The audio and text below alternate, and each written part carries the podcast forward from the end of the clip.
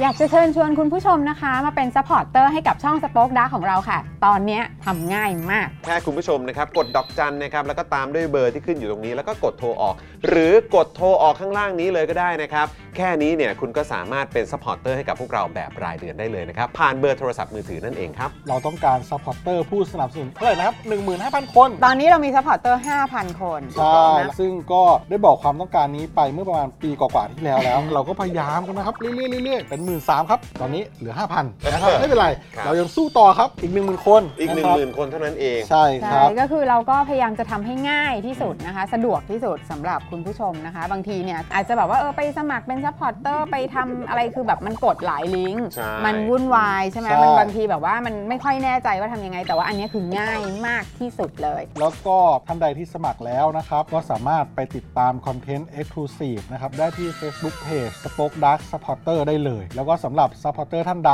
ที่เป็นผู้สนับสนุนอยู่แล้วทาง YouTube หรือ Facebook นะครับ ก็สามารถทักแชทเข้าไป บอกว่าเป็น Supporter อยู่แล้วอยากเข้ากลุ่มลับ Exclusive สำหรับผู้สนับสนุนเท่านั้นนะครับ รีบสมัคร แล้วก็รีบทักแชทกันไปได้เลยนะครับ มากันเยอะๆนะคะ อืมสมัครกันเลยครับผม อีก 1 0,000 คนจะถึงเป้าแล้ว มาสนับสนุนพวกเรากัน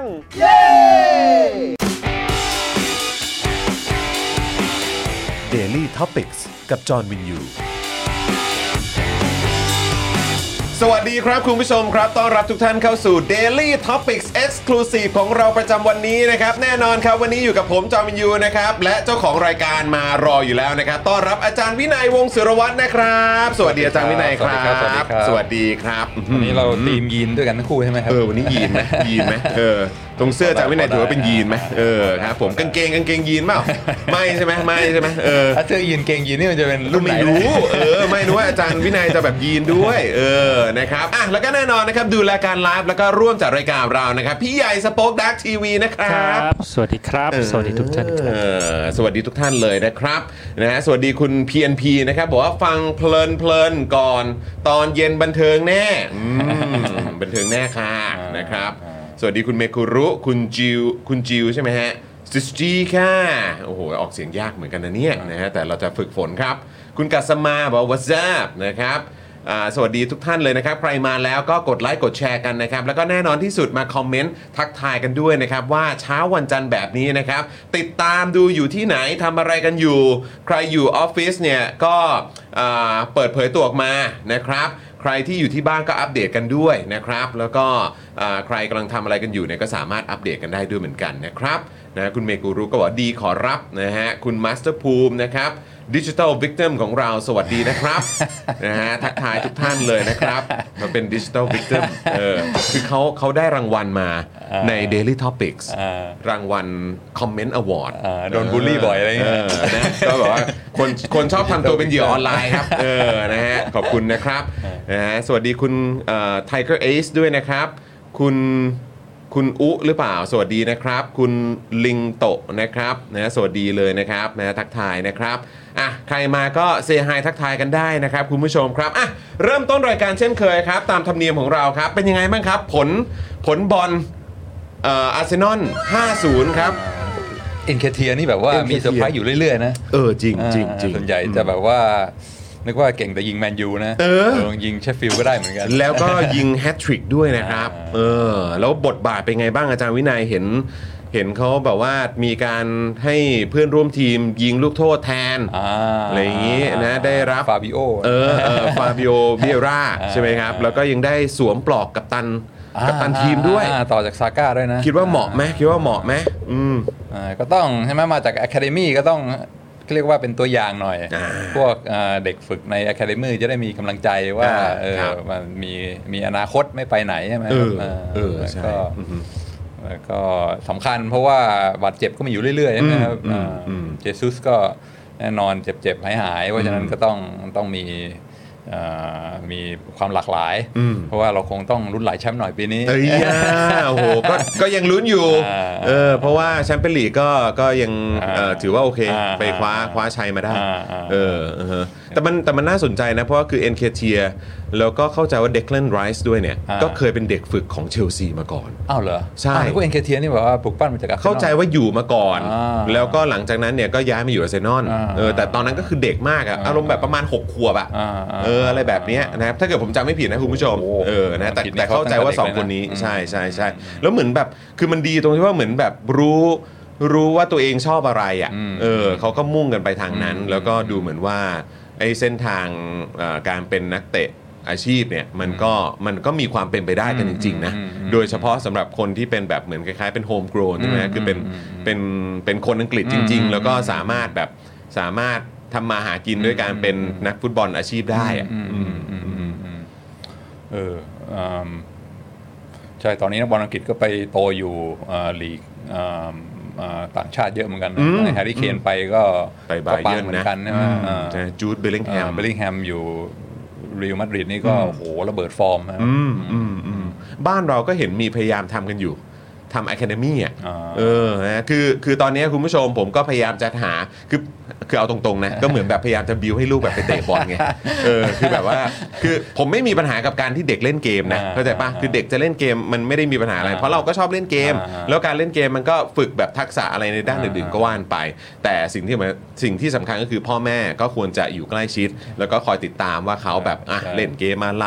เอ่อมีทัศนคติมีความคิดเห็นอย่างไรบ้าง เราควรจะพูดคุยแล้วก็แลกเปลี่ยนกับเขาบ้าง แต่ในขณะเดียวกันเขาก็ควรจะต้องมีโอกาสได้ทำกิจกรรม อืม อย่างอื่นบ้าง อืม ซึ่งก็ต้องบอกว่าอย่างคุณแม่เขาเนี่ยก็พาไปว่ายน้ำ อ่า พาไปทำกิจกรรมดำนงดำน้ำ อ่า อะไรกันไป อ่า แต่โดยส่วนใหญ่แล้วมันจะเป็นกิจกรรมที่เหมือนแบบเหมือนเน้นความเป็นอินดิวิชวลใช่ไหมฮะหรือว่าจะเล่นกีฬาก็เป็นกีฬาที่เป็นลักษณะของการแบบเหมือนเล่นแบบ เดี่ยว เดี่ยว อ่า ๆ ได้ไปว่ายน้ำไปอะไรพวกนี้ก็ว่านไป แต่ว่าเราอยากจะให้เขาแบบเหมือนเล่นกีฬาแบบเป็นทีมอะ สำคัญใช่ เออ สำคัญมาก ใช่ไหมมันแบบคือฟังหลายต่อหลายคน คุณพ่อคุณแม่หลายต่อหลายคนเนี่ยเขาก็แบบที่ที่เหมือนแบบประสบความสำเร็จนะเออก็คือจะเหมือนแบบเน้นย้ำว่าอ่าโอเคคือจะเรื่องอะไรยังไงก็ตาม แต่ก็ควรจะส่งเสริมให้ลูกของเราเนี่ยเข้าใจการทำงานเป็นทีมว่ามันเป็นอย่างไร แล้วเราก็รู้สึกว่าเออ มันก็เป็นคำแนะนำที่ดีนะ อืม เออแล้วก็อยากให้เขาทำอย่างนั้นด้วยเหมือนกัน แต่ในบ้านเราเนี่ยผมก็พยายามจะไปหาแบบ Academy อ่ะ อืม สำหรับเออให้ให้เด็กเข้าไปไปฝึกหรือว่าแบบเตะฟุตบอลอะไรเงี้ย อืม มันก็มันก็มีไม่ได้เยอะนะ อืมอืม แล้วก็แบบอ่ะบางที่ถ้ามีก็อาจจะราคาสูง อ่า บางที่ถ้ามีก็แบบไกลไกลๆ อ่า อะไรแบบเนี้ยบางทีก็ก็มันก็จะลำบากเหมือนกัน เลิกเรียนสมัยนี้เด็กเขาไม่เตะบอลกันแล้วใช่ไหมคือสมัยก่อนเนี่ยบอลพลาสติกใช่ไหมแล้วก็ เออ เอ่อเตะกันหลังเลิกเรี ห ย รื น อเตะกันในสนามก็ได้เออแล้วก็แบ่งโซนแบ่งพื้นที่กันไปใน แต่ สนาม เขาไม่แล้วใช่ไหม ไม่ค่อยเห็นนะ อ่า เออไม่ค่อยเห็น เลิกเรียนเด็กทำอะไรกันวะ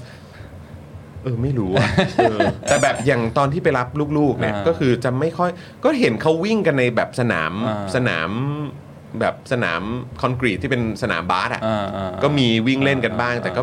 แต่ก็ไม่ แต่บอล ค่อยเห็นเขา ปกตินี่ไม่มีแล้วนะ ไม่ค่อยนะ อ่า ไม่ค่อยเห็นหรือว่าโรงเรียนนี้ไม่มีก็ไม่รู้ผมไม่ชัวร์เหมือนกันแต่มันก็เป็นโรงเรียนที่ใหญ่เหมือนกันนะ อ่าอ่าโอ้ยสมัยก่อนเย็นๆนี่แทบจะปิดถนนเตะกันนะ เนอะ อ่าไอ้โกลัวหนูเนี่ย เออ โอ้โห เออรถรถมาก็หลบกัน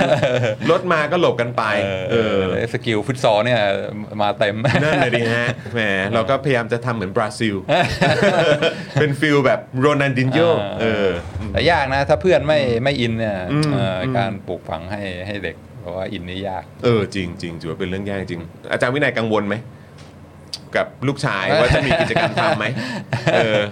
จะมีโอคิดว่าตัวเองจะมีโอกาสได้ผลักดันให้เขาเล่นกีฬาแบบ เออคิดอยู่ ทีมไหม เหมือนกันเออ เออ เพราะจริง ๆ เราโตมาแล้วก็โตมากับกีฬาแบบอินดิวิชวลนะ อืม ใช่ไหมพ่อเราก็สอนเราชกมวย อืม อะไรแบบนี้มากกว่า อืม ไม่ได้ไม่ได้ไม่ได้แบบ คือคือมันไม่ใช่ว่าเขาไม่สนับสนุนนะแต่คือเขาเขาอาจจะไม่มีจังหวะไม่มีโอกาส อ่าอ่า ที่จะพาเราไป อืมอืม เอ่อเข้าแบบร่วมกิจกรรม อืมอืม แบบทีมแบบเนี้ยอืม ใช่ ตอนนี้เด็กน้อยด้วยคือในหมู่บ้านเนี่ย ตอนนี้ก็เห็นเด็กนะ แต่ว่าก็ปั่นจักรยานคนเดียว หรือไม่ก็มาเล่นชุดบาสอยู่คนเดียว เออ ก็ดู เออเออ ก็เหงาๆอยู่เหมือนกัน เอ นะ อเออเออเออใช่ใช่ใช่ มันไม่มีแบบว่ากลุ่มไม่มีเอ่ออ ม กลุ่มก้อนที่จะมาเออเล่นอะไรด้วยกันได้อะไรเงี้ย จริงจริงจริงก็ถือว่าเป็นเรื่องที่แบบ อาจจะน่าหนักใจเหมือนกัน เพราะว่าก็เห็นเขาก็บอกว่าตอนนี้อัตราเด็กเกิดใหม่ก็น้อย น้อยน้อย เออนะเพราะฉะนั้นลูกๆรุ่นพวกเรานี่ก็อาจจะหาเพื่อนยากหน่อย าาในในหมู่บ้านออกมาตอนเย็นก็มีแต่พวกเอ่อคุณตาคุณยายออกมาเดินกันนะ เออเอาเดินได้ก็ยังดี ไม่ได้นั่งแบบว่าเป็นนะสกูตเตอร์ออกมา เออ เอ พวกออก อ มาเดินออกกำลังกายนี่แบบว่าหกสิบอัพ อืม เด็กๆนี่ไม่รู้หายไปไหนกันหมด อืม เออชุดบาสก็เห็นมีหล้อมแหลมหล้อมแหลม เออเออเออเอออ่ะยังไงก็เป็นกำลังใจให้กับคุณพ่อคุณแม่ด้วยนะครับ นะถ้ามีโอกาสถ้าเป็นไม่ได้ก็เออให้เขาออกกำลังกายเล่นกีฬากันด้วยนะครับ แต่ก่อนขอแค่มีขวดน้ำมีฝาก็เตะได้ ครับจริงเมื่อก่อนผมใช้ฝาประจำใช้ฝาฝาน้ำอ่ะ อ่า เออฝาฝาน้ำดื่มอ่ะเอ เอ อ ตาโคตรดีนะ เออ นะฮะ เตะกันประจำนะครับ เออ เตะกันอยู่หลังห้องยังมีเลย เอ เออ อ นะครับ นะฮะโกรูหนูใช่ครับ คุณเมคุรูครับ สวัสดีคุณบุชเชอร์ด้วยนะครับ คุณบุชเชอร์บอกแนะนำให้ไปเล่นสเก็ตบอร์ดเอ่อลูกชายผมก็เขาก็เขาก็เป็นนะสเก็ตบอร์ดอ่ะ เออ วิลเลียมเนี่ยเขาก็ค่อนข้างค่อนข้างโปรอยู่สเก็ตบอร์ดอะ แต่ว่าก็อย่างที่บอกมันก็เป็นแบบกีฬาเดี่ยวไงครับซึ่งซึ่งถือว่าเป็นเรื่องที่ดีนะครับแต่ใจหนึ่งของเราก็คือว่าเออถ้ามีโอกาสแบบแบ่งไปเล่นแบบกีฬาแบบทีมได้ ทีม มันก็ดีเหมือนกันนะ อ่าน นะครับนะอันนี้สำคัญมากเลยนะครับ พ่อแม่ทำแต่งานหาเงินไม่มีเวลาให้ลูกเออนะครับต้องต้องหาเวลาให้ด้วยเรื่องนี้สำคัญนะครับนะแทบไม่เห็นแล้วเดี๋ยวนี้เตะบอลหลังเลิกเรียนเออเนอะหรือว่ามันร้อนเหรอ เอองงเหมือนกั แต่ น มันก็เย็นแล้วนะ อืม สงสัยหลังจาก PM 2.5 มาเนี่ย พ่อแม่ เออก็จริง ไม่ให้ ก็จริง ไม่ออก ก็จริง มาอยู่แต่ในห้องแอร์ เออเออจริง เออ จริงจริงเออปัญหาเยอะครับยุคนี้นะครับอ้าวงั้นเดี๋ยวถามอีกนิดเดียวเออพี่ใหญ่ครับ ผมก็ไม่อยากจะถามพี่นะ แต่ ว่า แต่คือถ้าเราพูดแค่อาร์เซนอลอย่างเดียวมันก็จะดูแย่ไงเออถามเออแมนยูเป็นไงบ้างครับ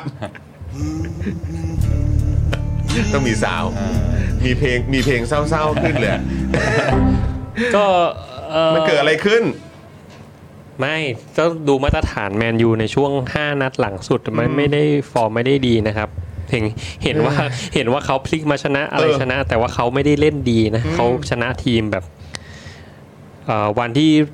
เฮฮาก็เบนฟอร์ดใช่ไหม เออเออเออ แล้วก็คมีรับผม เชฟเวน อืม เชฟเวนนี่ก็อันดับ 20 นะครับ อ่าอ่าอ่า อาทิตย์ชนะโคเปนเฮเกนมานี่ก็ชนะด้วยแบบมันก็ไม่ได้กองหลังยิงอะเนาะแม็กควายแล้วก็ได้โอนาน่าเซฟใช่ไหม อ่าอ่า เมื่อวานนั่งดูอยู่ครับแต่คิดว่าสู้ไม่ได้อยู่แล้ว แต่ว่าพลาดเอง พลาดด้วยใช่ไหม ใช่ ครับ ใช่พลาดเอง นะฮะก็คือจริงๆ ถ้าขึ้นชื่อว่าเตะกันที่บ้านแมนยูนี่ก็คือแบบเสียงเชียร์ก็หึ่มอยู่แล้วนะครับนะแต่ว่าเมื่อวานนี้ก็แมนซิตี้นี่ก็โอ้ยอื้อหือเปิดมานี่ก็ลูกโทษเลยใช่ไหมพี่ มันเหมือนวันที่เจออาร์เซนอลนะ อืมอืมอืม แมนยูก็เล่นแบบรัดกุมมากเลยนะ แล้วก็มาโดนอาร์เซนอลยิงนาทีสุดท้ายใช่ไหม เออ ดีดีแค่ไลน์เนาะ ครับผม วันนั้นก็เหมือนกันพลาดเองครับพลาดเองช่วยอะไรไม่ได้มันก็ต้องต้องเรียนรู้กันไป ต้องใช้เวลา แล้วอนาคตของเทนฮากว่าไงฮะ ในฐานะแฟนแฟนบอลด้วยเหมือนกัน ก็ทรงเขาก็คือทรงเขาก็อาจจะดีขึ้นได้นะ อืม เออ แต่ว่าด้วยตอนนี้ตัวมันก็เนาะหลังก็ไม่มีกลางก็ไม่เวิร์กหน้าก็ยังยิงไม่ได้เลยไยรุนสักลูกเออทรงดีแต่ยิงไม่ได้มันก็มันก็ทำอะไรไม่ได้ อืม อืม แล้วแล้วแล้วแล้วเชียร์ไหมถ้าเกิดว่าเอ่อทางเขาเรียกว่าอะไรทางทางตะวันออกกลางเขาจะมาเทคโอเวอร์ เฉยๆอะครับ เฉยๆใช่ไหม อืพูดยากเนาะทีม เออ มันมูลค่ามันเยอะอะใคร อืม เทคโอเวอร์ไปมันก็เหมือนเขาเรียกว่าอะไรอะได้ทุกขลาบไป อ๋อได้ทุกขลาบไป ใช่ เฮ้ยแต่เขาก็จะมาเคลียร์หนี้ให้หมดเลยนะ ก็ไม่แน่นะ ก็ไม่แน่ มันก็ก็น่ากลัวนะครับ มันมันก็จะเหมือนเหมือนนิวคาสเซิลปีนี้ปะ อืม เออแต่มันก็จะไม่มีแบบอะคาเดมี่เหมือนอาร์เซนอลไง เออเออเออเออ มันก็ดูบอลไม่หนุก มันก็ไม่มีสปิริตอ่ะ มันก็ เออ เอาสตาร์มารวมกันอะไร อีกมู เงี้ ด ย หนึ่งนะอีก อื มูดหนึ่งมันอีกวายหนึ่งเลย จะไม่มีเด็กแบบสนุกดูไม่มันก็จะดูไม่หนุกเหมือนนอนปีนี้ไง เออเออ สองปีนี้นอนก็ดูหนุกมากอะไรเงี้ย เออ มีชีวิตชีวา เหมือนเห็นเด็กที่ก้าวเติบโตขึ้นมาอะไรแบบนี้ ครับ อืมนะครับนะฮะอ่ะแล้วเออแล้วอาจารย์วินัยคิดว่ายังไงกับการที่แบบทีมฟุตบอลในเอ่อยุโรป หรือว่าเอาเอาง่ายๆ อย่างอย่างพิมยร์ลีกนี่แหละ อ่า ก็จะมีแบบมีการมาเทคโอเวอร์จากแบบทุนใหญ่ อ่า ๆ แบบว่าเนี่ยเ ตะวันออกกลาง ขตะวันออกกลางมากันเยอะเลยเนี่ย บางคนก็บอกว่าโอ้ยแบบนี้แล้วความเป็นทีมของอังกฤษนี่มันจะสูญหายไปไหม อืม เออสิ่งต่างๆ เหล่านี้มันจะคืออาจารย์วินัยคิดว่ายังไงฮะกับการแบบการการเทคโอเวอร์อะไรแบบเนี้ย อ๋อผมว่าความเป็นอังกฤษมันไม่มีมาตั้งนานแล้ว เออมันมันไม่มีอยู่แล้วใช่ไหมาเอออื าม แล้วก็ ไม่ไม่ได้กังวลเรื่องนั้นเท่าไหร่คิดว่า แต่ก็สำคัญว่าถ้าสมมติมันทิ้งห่างกันเกินไป แล้วก็การแข่งขันไม่สูสีมันก็มันก็ เดี๋ยวมันจะไม่ หด ส ส นุ นุ ก ก เออาอ่หมดสนุก แต่ว่าตอนนี้ก็ยังเห็นว่าสู้ได้ อืม สู้ได้แล้วก็ ก็ไปต่อ าไปต่ออ อืมอืมโอ้โหนะครับอ่ะโอเค คุณผู้ชมครับอ่าแวะไปเรื่องฟุตบอลเยอะนะครับ ขอกลับมาที่เรื่องราว e x c l u s i v e ของเราในวันนี้ดีกว่านะครับ อันนี้เนี่ยก็ต้องบอกว่าอาจารย์วินัยของเราเนี่ยมาพร้อมกับประเด็นที่ก็น่าสนใจครับ น่าสนใจขนาดที่ว่าขนาดพี่โรซี่ยังส่งคอมเมนต์ อ่าน นะหรือว่าส่งความเห็นมาก่อน อ่า จะเริ่มรายการด้วยซ้ำนะครับ วันนี้เนี่ยนะครับอาจารย์วินัยจะชวนพวกเรานะครับมาคุยกันนะครับ เรื่องการติป หรือว่าการทิปนั่นแหละนะครับ ผู้ให้บริการ เช่นเอ่อไม่ว่าจะเป็นพนักงานเสิร์ฟอาหารนะครับ หรือว่าพนักงานขับรถนะครับ ว่าธรรมเนียมดังกล่าวเนี่ยมีบทเรียนทางเศรษฐศาสตร์อะไรแฝงอยู่บ้าง อ่า โอ้โหเรื่องนี้น่าสนใจ กลับเข้าสู่เศรษฐศาสตร์อีกครั้ง ดีมากครับ ดีมากครับผม แล้วก็น่าสนใจมากเพราะว่ามันเป็นเรื่องที่ค่อนข้างใกล้ตัวพวกเราด้วย อ่า ใช่ไหมครับ ใกล้ตัวพวกเราด้วยก็คือว่ามันก็คืออาชีพที่เราก็เจอกันอยู่เป็นประจำอ่ะ อ่าน นะครับ คือก็ เวลากรับส่งของก็ถามว่าจะทิปไหม อ่าใช่ มันก็จะเด้งขึ้นมาว่าจะติป อ่า เอ่อหลังจากที่ได้รับสินค้าได้รับของแล้วหรือเปล่า อ่า เออดูบริการแล้วเป็นยังไง อ่า คนขับโอเคหรือเปล่า อ่า อยากติปไหม อ่า อะไรอย่างเงี้ยอืม ก็คืออารมณ์เพื่อให้กำลังใจผู้ให้ อืม บริการใช่ไหมเอออ ม แล้วก็มีให้เลือกมากน้อยแค่ไหน อื อ่าม อืม ซึ่ง ครับ บางทีก็เห็นหน้า คนคุ้นเคยส่งอยู่เรื่อยๆ ก็บางทีก็อยากให้เขาเพิ่ม เออเออ ก็ เออ ก็ก็ก็ยินดี อืม แต่ว่านี่เพิ่งมาพักหลังๆนะตอน ครับ เด็กๆ สมัยก่อนนี่รู้สึกว่าไม่ใช่วัฒนธรรมอะไรที่ที่เมืองไทยเขาทำกัน อืม เอ่ออ ม เวลาไปกินอาหาร เวลามีคนมาให้บริการรายการทิปนี่รู้สึกเพิ่งจะมากลายเป็นเรื่องปกติ ครับ เมื่อเมื่อเอ่อไม่ไม่ไม่นานมานี้ สมัยก่อนไม่ไม่รู้สึกว่าเป็นอะไรที่ที่ทำกันอย่างกว้างขวาง อืม ทุกวันนี้คืออาจารย์คิดว่ายังไงแบบมันมันเป็นเรื่องปกติแล้วไหมที่แบบว่าเขาจะบวกแบบพวกเซอร์วิสชาร์จเข้าไปอะ อ๋อ เออ อันนี้เราก็จะเราเราเราถือว่ามันเป็นติปไหมหรือว่าจริง ๆ แล้วมันก็คือเป็น มันจะตีความยังไงฮะต้องถามความเห็นอาจารย์วินัยด้วย ใช่ไหมมันจะมีเหมือนกันที่แบบว่าใส่มาเลยเป็นเซอร์วิสชาร์จ ใช่ ซึ่งก็เหมือนเป็นบวกเข้าไปไม่ได้เป็นเอ่อเราไม่ได้มีทางเลือกว่าจะให้ไม่ให้ 10% ให้เท่าไหร่ อะ อะไรไร แบบนี้ เงี้ย ครับ มันก็เอ่อน่าจะคนละแบบกัน อืม อืมน่า อืมอืม แต่ว่าทั้งนี้ทั้งนั้นถ้าเกิดว่าจะบวกนี้ส่วนใหญ่ก็ต้องให้มาเซ็นก่อนใช่ไหมว่าตกลงนะยอม โอย อม เค จ่า ไหม ยนะ โอเคไหมถ้าเกิดว่าจะใช่ไหมเขาต้องเอาบินมาให้ดูก่อนเนาะ อ่าอ่าอ่า แล้วเขาก็จะระบุมาด้วยในบินนั้นแหละ เออ มันเคยมีอยู่พวกช่วงหนึ่งอะที่แบบว่าก่อนจะจ่ายตังค์ได้ต้องเซ็นก่อนอะไรเงี้ย อ่า ว่าว่าโอเคนะมีเซอร์วิสชาร์จสิบเปอร์เซ็นต์นะอะไรเงี้ย อื อ่าม อืมอืมอืม เออแต่เดี๋ยวนี้ไม่ค่อยเห็นเท่าไหร่ไม่รู้ทำไม เดี๋ยวนี้เดี๋ยวนี้เหมือนรวมมาแล้วครับ อ่า เดี๋ยวนี้เหมือนรวมมาแล้วหลายๆ ไม่ต้องขอละ ใช่ แล้วบางทีเราก็จะแบบเอ๊ะแล้วอย่างเงี้ยเราต้องติปเพิ่มป่าวะเออหรือว่ายังไงหรือว่าจริง ๆมันรวมมาแล้วเออต้องถามคุณผู้ชมด้วยนะ อ่า เออนะครับว่าโดยปกติถ้าสมมติเขารวมเซอร์วิสชาร์จมาแล้วเนี่ยเราจะติปเพิ่มเข้าไปอีกไหม อ่า หรือว่าเราก็ถือว่าอันนั้นมันก็คือการทิปแหละ อ่า เออ อ่าแต่นี่ก็วัฒนธรรมล้วนๆนะครับ ครับ คือเคยได้ยินคนบอกว่าอย่างทุไปญี่ปุ่นเนี่ยทิปไม่ได้เลยถือเป็นการแบบว่าไม่ไม่ได้ อืม อ่าเขาเขามองว่าเป็นเป็นหน้าที่ของเขาการทิปนี่เป็นเหมือนแบบว่าอาจจะไม่ ใช่ เขาออฟเฟนด้วยนะ ใช่ ถ้า ใช่ พยายามจะทิปเขาอะไร ใช่ เงี้ย ใช่ผมเคยตอนผมจำได้เลยครั้งแรกที่ผมไปประเทศญี่ปุ่นน่ะ อืม ตอนตอนนั้นผมอยู่ประมาณสักแบบสักปีหนึ่งอ่ะเออไปถ่ายรายการนั่นแหละ อืม บินไปครั้งแรกเลย อืม แล้วก็เราก็อ่าพอเขายกกระเป๋าขึ้นมาให้ เออ ที่ห้อง เออ พั ใช่ กอะ ใช่ใช่ ผม ใช่ ก็ ที่ ค โร วัก งแรม เงินให้ อ่าอ่า เออเขาก็แบบโนโนโน ไม่เอาเลย อย่างนี้เลยโอ้โนโนโนโน อ่า แบบว่าคือแต่ก็ไม่ได้แบบเหมือนแบบฟิลแบบประมาณว่าเหมือนว่าเฮ้ยไม่เอาอะไรอย่างเงี้ยแต่เป็นเหมือนอ๋อไม่เป็นไรครับอะไรอย่างเงี้ยเออขอบคุณมากครับแล้วก็แบบปิดประตูอะไรอย่างเงี้ยแล้วก็อ๋อเราก็ตกใจแล้ว แล้วก็แบบว่าเออแบบเราก็ไม่รู้ อ่า เออแล้วก็ตอนนั้นก็ยังเด็กอยู่ด้วยครับ อ่า เออแล้วก็เข้าใจมาตลอดว่าเออแบบเหมือนดูหนังอ่ะ อ่าอ่า เราก็ดูหนังอ่ะเออเวลาแบบเห็นเห็นยกกระเป๋ามาให้ที่ห้อง อ่า เขาก็ต้องมีติป ใช่ ให้ใช่ไหม ใช่ใช่ เอ ใช่ อเราก็ ใช่ใช่ เราก็เข้าใจว่าอย่างนั้นอะไรอย่างเงี้ย ใช่ แต่ว่า ใช่ พอพอมาคุยกับไกด์พอมาอะไรอย่างเงี้ยเขาบอกอ๋อแบบวัฒนธรรมการติปที่นี่เขาไม่มีนะ อืม อะไรอย่างเงี้ยเขาถือว่าเป็นการทำงาน อ่า เออทำหน้าที่บริการของเขา อ่าซึ่งก็นับถือไปอีกแบบหนึ่ง อืม แบบว่าเอ่อคือมีมีความภาคภูมิใจในสิ่ง อื ที่ ม ตัวเองทำแล้วก็ไม่ไม่คิดจะอะไร เหมือนรวมอยู่ในเหมือนรวมอยู่ในเงินเดือน ใช่ ของเขาอยู่แล้วอ่ะ ใช่ เออมัน ใช่ เป็น ใช่ มันเป็น job description ของเขา ใช่ใช่ นะครับ ใช่ นะฮะ ใช่ คุณผู้ชมคุณผู้ชมล่ะเออคุณผู้ชมคือยังไงเอ่อคุณจิตจรุดสวัสดีคุณรักกนโนนนะครับ คุณคุณจิตจรุดบอกว่าเราเลือกไม่จ่ายได้ไม่ใช่ เหรออ่าเออนะครับ แบบร้านสาวใช้แถวมาบุมคลองมีค่าที่นั่งด้วย 50 บาท ไปแบบตัดสรู้เลยอ๋อเลยฮะอ๋อนั่นก็เป็นทิปเหมือนกันใช่ไหมครับ สวัสดีคุณอาคารินะครับ คุณดีเคบอกว่าเราไม่ค่อยอยากให้ทิปเพราะกลัวไม่ถึงมือคนให้บริการ กลัวไปลงที่ อ๋ออารมณ์แบบเหมือนเหมือนในทุนใช่ไหมฮะ อ่า ในทุนแทนใช่ไหมอ๋อคือหมายถึงว่าถ้าที่ร้านใช่ไหมครับเออเอิ่มอะไรนะครับคือไม่อะไรนะครับ ให้ทิปมันคอรับแหละวัฒนธรรมเขาอ๋อเอออันนี้ผมไม่แน่ใจ คุณปัทมาราชสวัสดีนะครับ คิดเงินเท่าไหร่เขาเท่านั้นตามหน้าที่อ๋อครับผมอืมนะฮะมันเป็นหน้าที่ของคนรวยที่ต้องทำ คือหมายถึงการติปใช่ไหมครับ ในแอปสั่งของสั่งอาหารชอบให้เลือกทิป ซึ่งเราไม่ค่อยอยากให้กลัวจะไปเข้ากระเป๋าอ๋อนักลงทุนมากกว่าอ๋อ เอออันนี้อันนี้เหมือนเหมือนอ่าภรรยาเล่าให้ฟังเหมือนกันว่าสมัยก่อนไปทำงานอยู่ร้านอาหารไทย ครับ แล้วก็เวลาเอ่อลูกค้าจ่ายเงินเป็นบัตรเครดิตเนี่ยก็จะใส่ทิปมาให้ แต่ถ้าใส่อ่าทิปในบัตรเครดิตเนี่ยเจ้าของร้านเอานะ อ๋อ ก็คือหมายความว่าตัวตัวคนให้บริการ เสิฟไม่ได้อ่าเพราะฉะนั้นก็รู้สึกว่า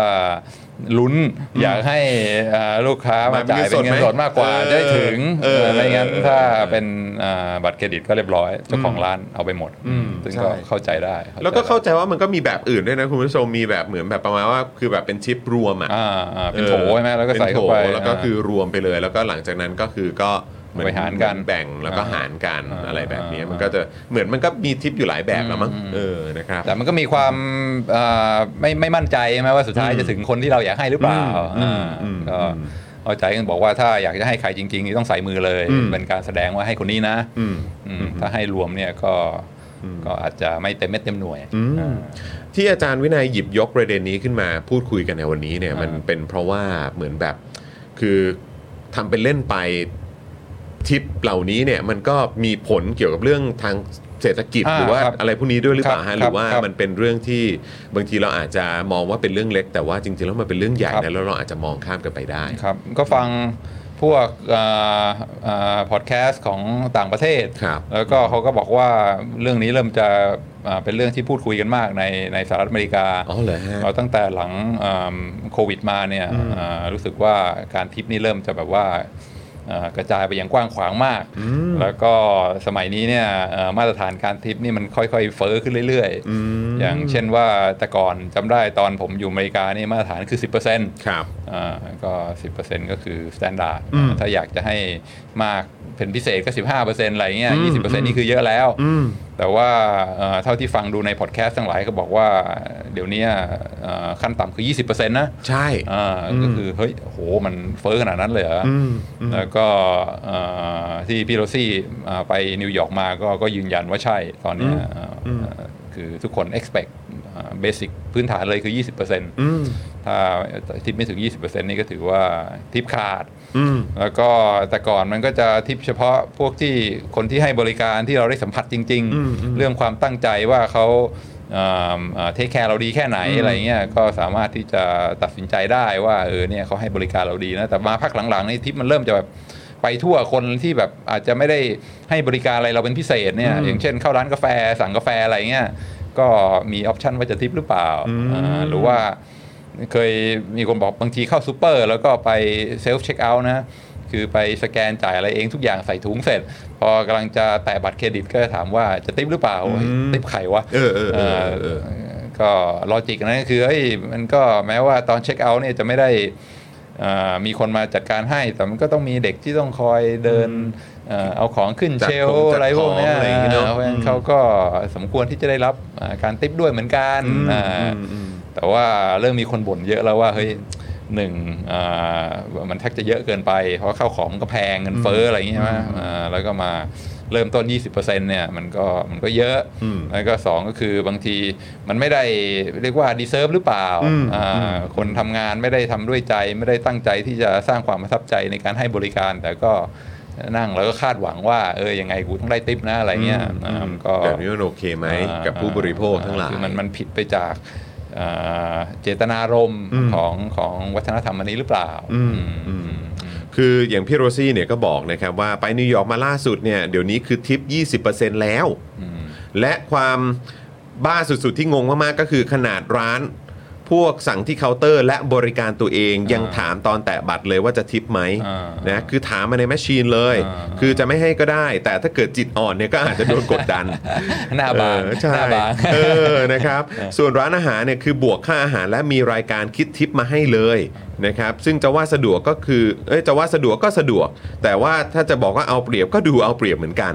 นะครับนะฮะเอ่อแล้วเอ่อทางพี่โอ๊ตเนี่ยก็ยังเล่าให้ฟังนะครับว่าเออแบบถ้าเป็นผู้ให้บริการเนี่ยหรือว่าแบบพวกพนักงานเสิร์ฟเนี่ยก็จะชอบเอ่อทิปแบบนี้มากกว่า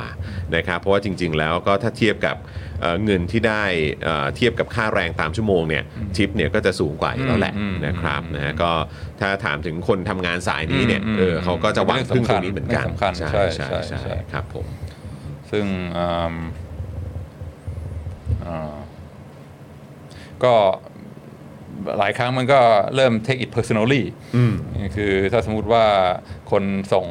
Grab อะไรเงี้ยแล้วก็อ่าติปอ่าไม่ไม่ไม่ถึง อืม ตามที่คาดหวัง อืม ก็จะโกรธไม่พอใจ อ่ามี การ ออกสีหน้า มีการต่อว่าอะไรเงี้ยมีการออกมาโพสต์แฉอะไรเงี้ยอ่าแล้วก็อ่าเริ่มกลายเป็นว่าถ้าถ้ามีติปนี่เป็นเรื่องผิด อืม อ่าซึ่งหลายคนก็รู้สึกว่าเฮ้ยอะไรวะอันนี้มันเป็นเรื่องของน้ำใจเรื่องของอาการตัดสินใจของผู้ของลูกค้านี่หว่าทำไมถึงมาอ่าสามารถโกรธอย่างนี้ได้ อืม อ่ามาหลังๆนี่ก็บางทีเจ้าของร้านอาหารก็มาโพสต์เองเลยบอกว่าก็เข้าใจนะ ถ้าจะมากินที่ร้านชั้นเนี่ยก็คือว่าทิป 20%เป็นพื้นฐานให้มากกว่านั้นก็ได้แต่ห้ามน้อยกว่านั้น อืม แล้วถ้าไม่พร้อมจะติปก็ไม่ต้องมา อืมก็ชัดเจน คือเริ่ม เลย เริ่มโหดมากเริ่มโหดมาก อืม อ่าก็เลยอ่าแต่คิดว่ามีบทเรียนทางเศรษฐศาสตร์ที่น่าสนใจ อืม เพราะว่าอ่าไอหลักการของการทิปเนี่ยคือที่ที่คนอธิบายคืออยากจะช่วยใช่ไหมคนที่ที่อ่าอ่ารายได้น้อยให้บริการเราเป็นเป็นน้ำใจเป็นการแสดงอ่าอ่าการการขอบคุณ แต่มันก็ไม่แน่เสมอไปว่าอ่าเงินที่เราให้ไปเนี่ยจะอย่างที่คุณบูมาเซนพูดเมื่อกี้ อืม จะถึงมืออ่า ผู้ให้บริการ ผู้ให้บริการหรือเปล่า อืมอืม บอกว่าโอเคถ้างั้นก็บอกเลยว่าให้จะทิปเท่าไหร่ก็เอาเงินใส่มือเขาเลย อืม มันก็ยังไม่ชัดเจนอยู่ดีว่าเงินจะถึงเขาหรือเปล่า อืม อืม อืม เพราะว่าอันนี้มันมี อันนี้เอาไปออกข้อสอบเศรษฐศาสตร์ได้ โอ้ นะเคยเคยออกข้อสอบด้วยถามว่า ถ้าทุกคนทิปยี่สิบเปอร์เซ็นเนี่ยไอ้เงินทิปยี่สิบเปอร์เซ็นของเราเนี่ยจะไปจะไปตกที่ใคร อืม อ่าก็อ่าสามารถคุยกันในรูปแบบของ demand supply ได้ใช่ไหมมันก็ไล่กันเลยด้วยเบสิกพื้นฐานเลยคืออีคอนวันวันเรียนวันแรกนะ supply demand ก็บอกว่าในตลาดแรงงานเนี่ยอ่าคนคนซื้อแรงงานดีแมนก็คือนายจ้างใช่ไหม อืม คือร้านอาหาร อืม อ่าส่วนคนขายสป라이ก็คือคือแรงงานที่อ่ามาสมัครเป็นมามาสมัครเป็น ลูก เซ จ้าง นเตอร์อะไรเงี้ยอ่าเพราะฉะนั้นมันก็อ่าจำนวนอ่าแรงงานที่อ่าได้รับการว่าจ้างก็เป็นเหมือนว่าโอเค การจ้างงานเท่าไหร่ก็เป็นเหมือนปริมาณ แล้วก็อ่าค่าจ้างก็เป็นเหมือนราคาใช่ไหมก็คือเป็นโมเดล supply demand ธรรมดา สามารถวาดรูปอ่าอ่าสอนได้ในห้องเรียนแบบเบสิกมาตรฐานมาก อืม คราวนี้ลองถามว่าถ้าสมมติว่าอ่ามันเกิดมีวัฒนธรรมการติปอ่าทุกครั้งที่มาอ่าอ่ากินข้าวเนี่ยจะติป 20%เนี่ยอ่ามันจะเปลี่ยนอ่าโมเดลของ supply demand นี่ยังไง อืม คิดว่าเฮ้ยเวลามีเอ่อทำงานแล้วได้เงินพิเศษเนี่ยอ่าคืออย่างสมมติว่าทำงานเอ่อค่าจ้างชั่วโมงละ 20 เหรียญแต่ว่ามีอ่าติปยี่สิบเปอร์เซ็นต์ก็จะได้อ่าชั่วโมงละ 25 เหรียญแทนเนี่ยเอ่อมันมันจะเปลี่ยนมันจะเปลี่ยนไอ้สมดุลของ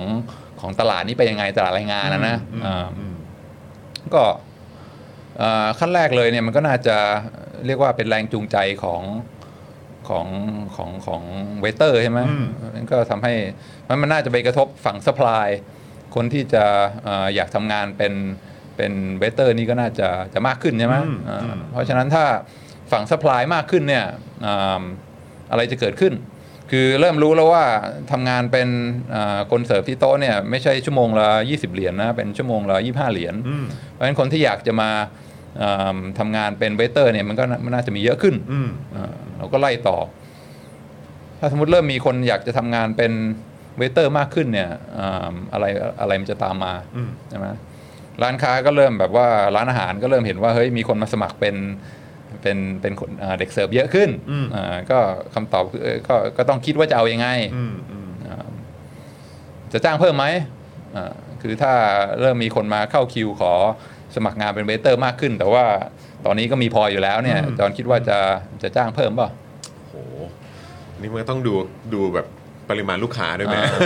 สมมติว่า ทรงๆกำลังเป็น เออ เป็นพอดีพอดีอะไรเงี้ย เออเออเออเออ คิดว่า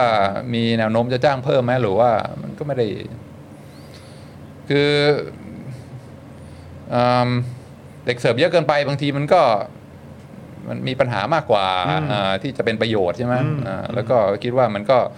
มีฟิกกับปริมาณพอดีพอดีที่สามารถดูแลได้อย่างทั่วถึง อืม ถ้ามากเกินไปมันก็มันก็เกะกะกันอะไรเงี้ย อืม มันก็อาจจะคิดได้ว่าถ้าจ้าง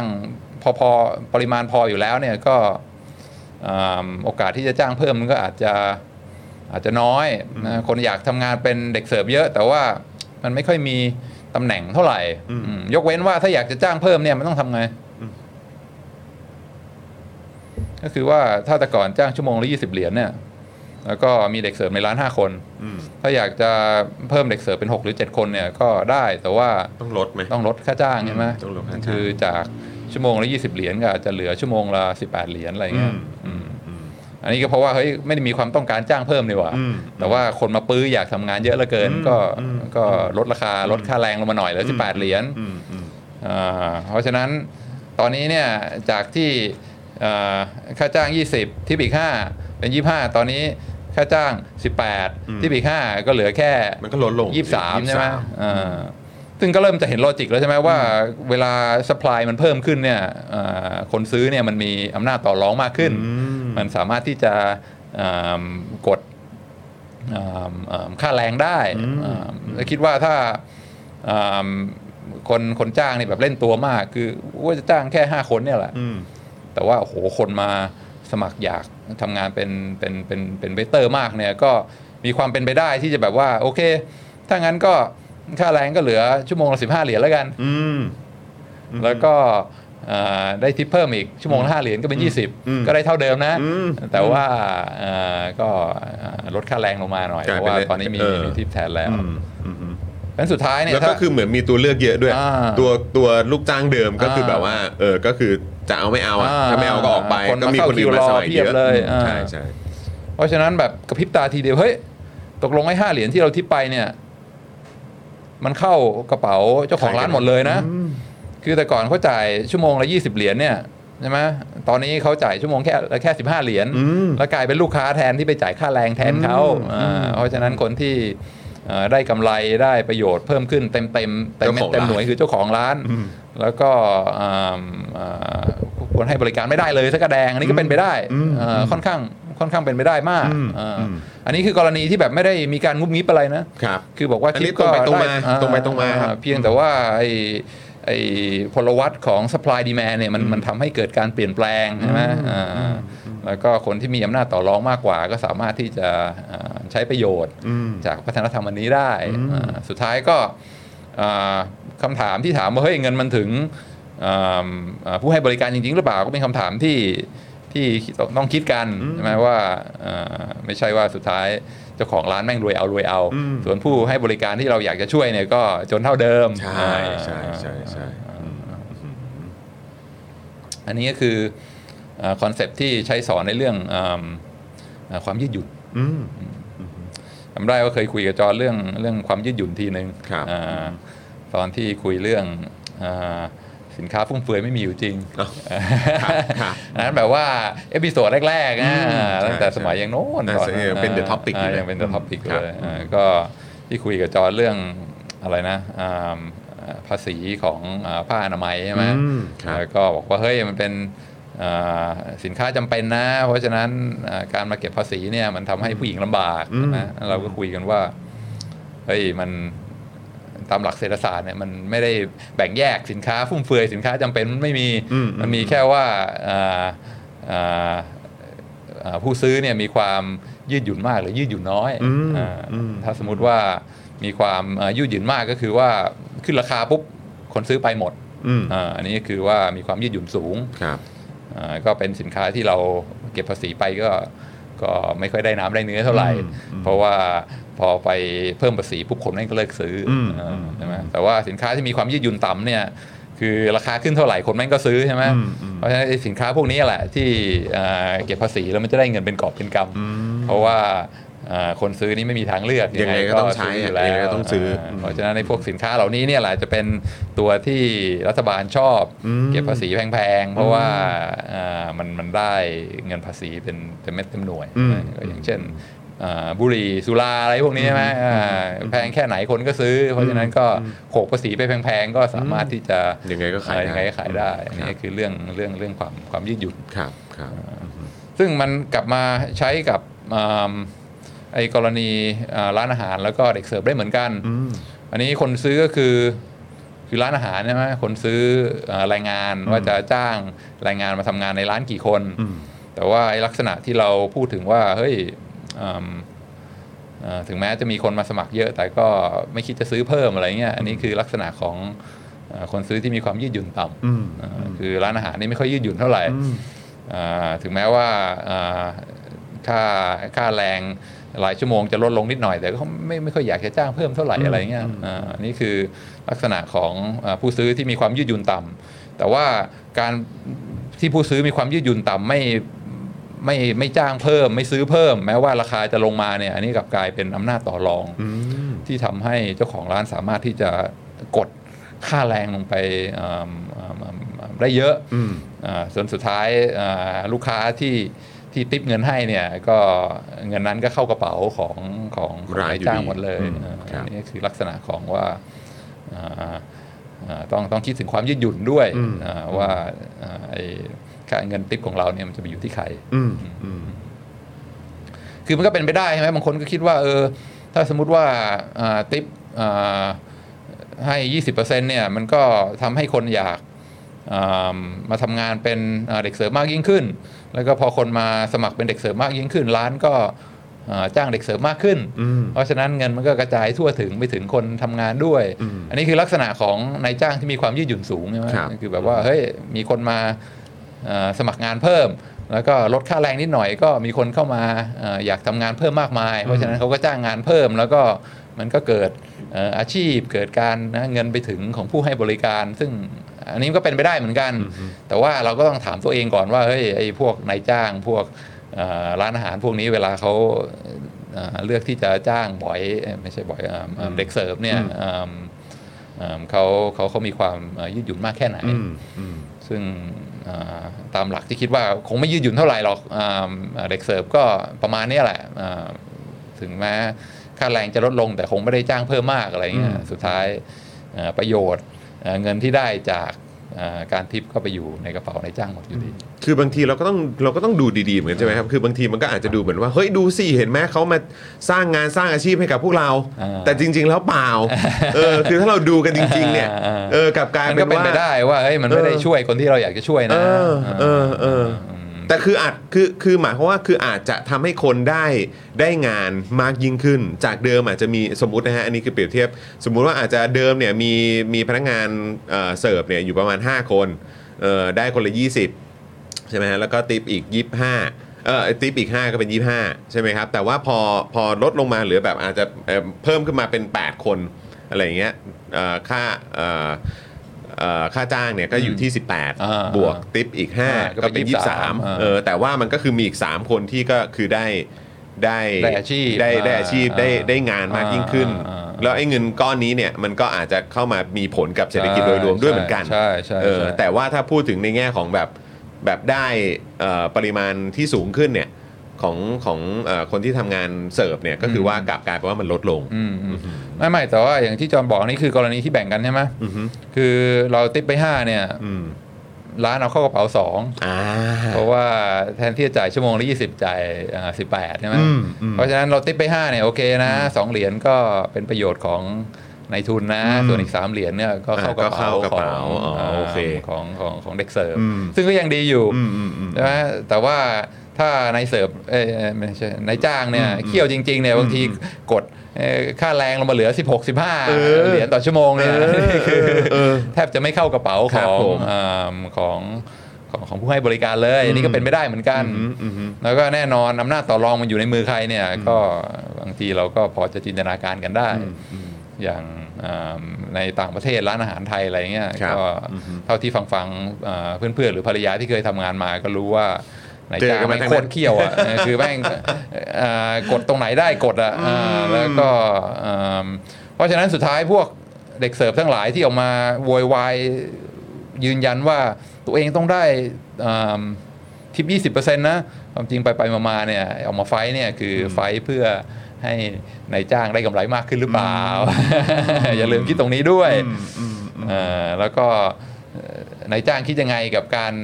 ที่มีวัฒนธรรมการทิปที่เข้มแข็งแน่นอนเขาก็บอก เออ ดีดี ดีเลยเยี่ยมเลยอ๋อ เอ่อกำไรเราก็ยิ่งมากขึ้นด้วย เพราะฉะนั้นมันสมประโยชน์เขาก็ผลักดันเต็มที่ใช่ไหม ครับ เออยังไงก็ต้องมาก็ทิป 20%นะ นี่เป็นเรื่องเอ่อมาตรฐานนะเอ่อแต่ว่า in the back of their mind ก็คิดอยู่ว่าเออดีเดี๋ยวคราวหน้าจะได้ลดค่าแรงได้ อืม เอออเออ ซึ่งซึ่งจริง ๆ อันเนี้ยมันก็เป็นเหมือนแบบ คือผมก็เข้าไปดูแล้วก็ไปพยายามเหมือนเขาเรียกอะไรทำกันบ้านดูว่าคนโดยเฉพาะในบ้านเราอะนะครับ มีความคิดเห็นอย่างไรเกี่ยวกับเรื่องของการ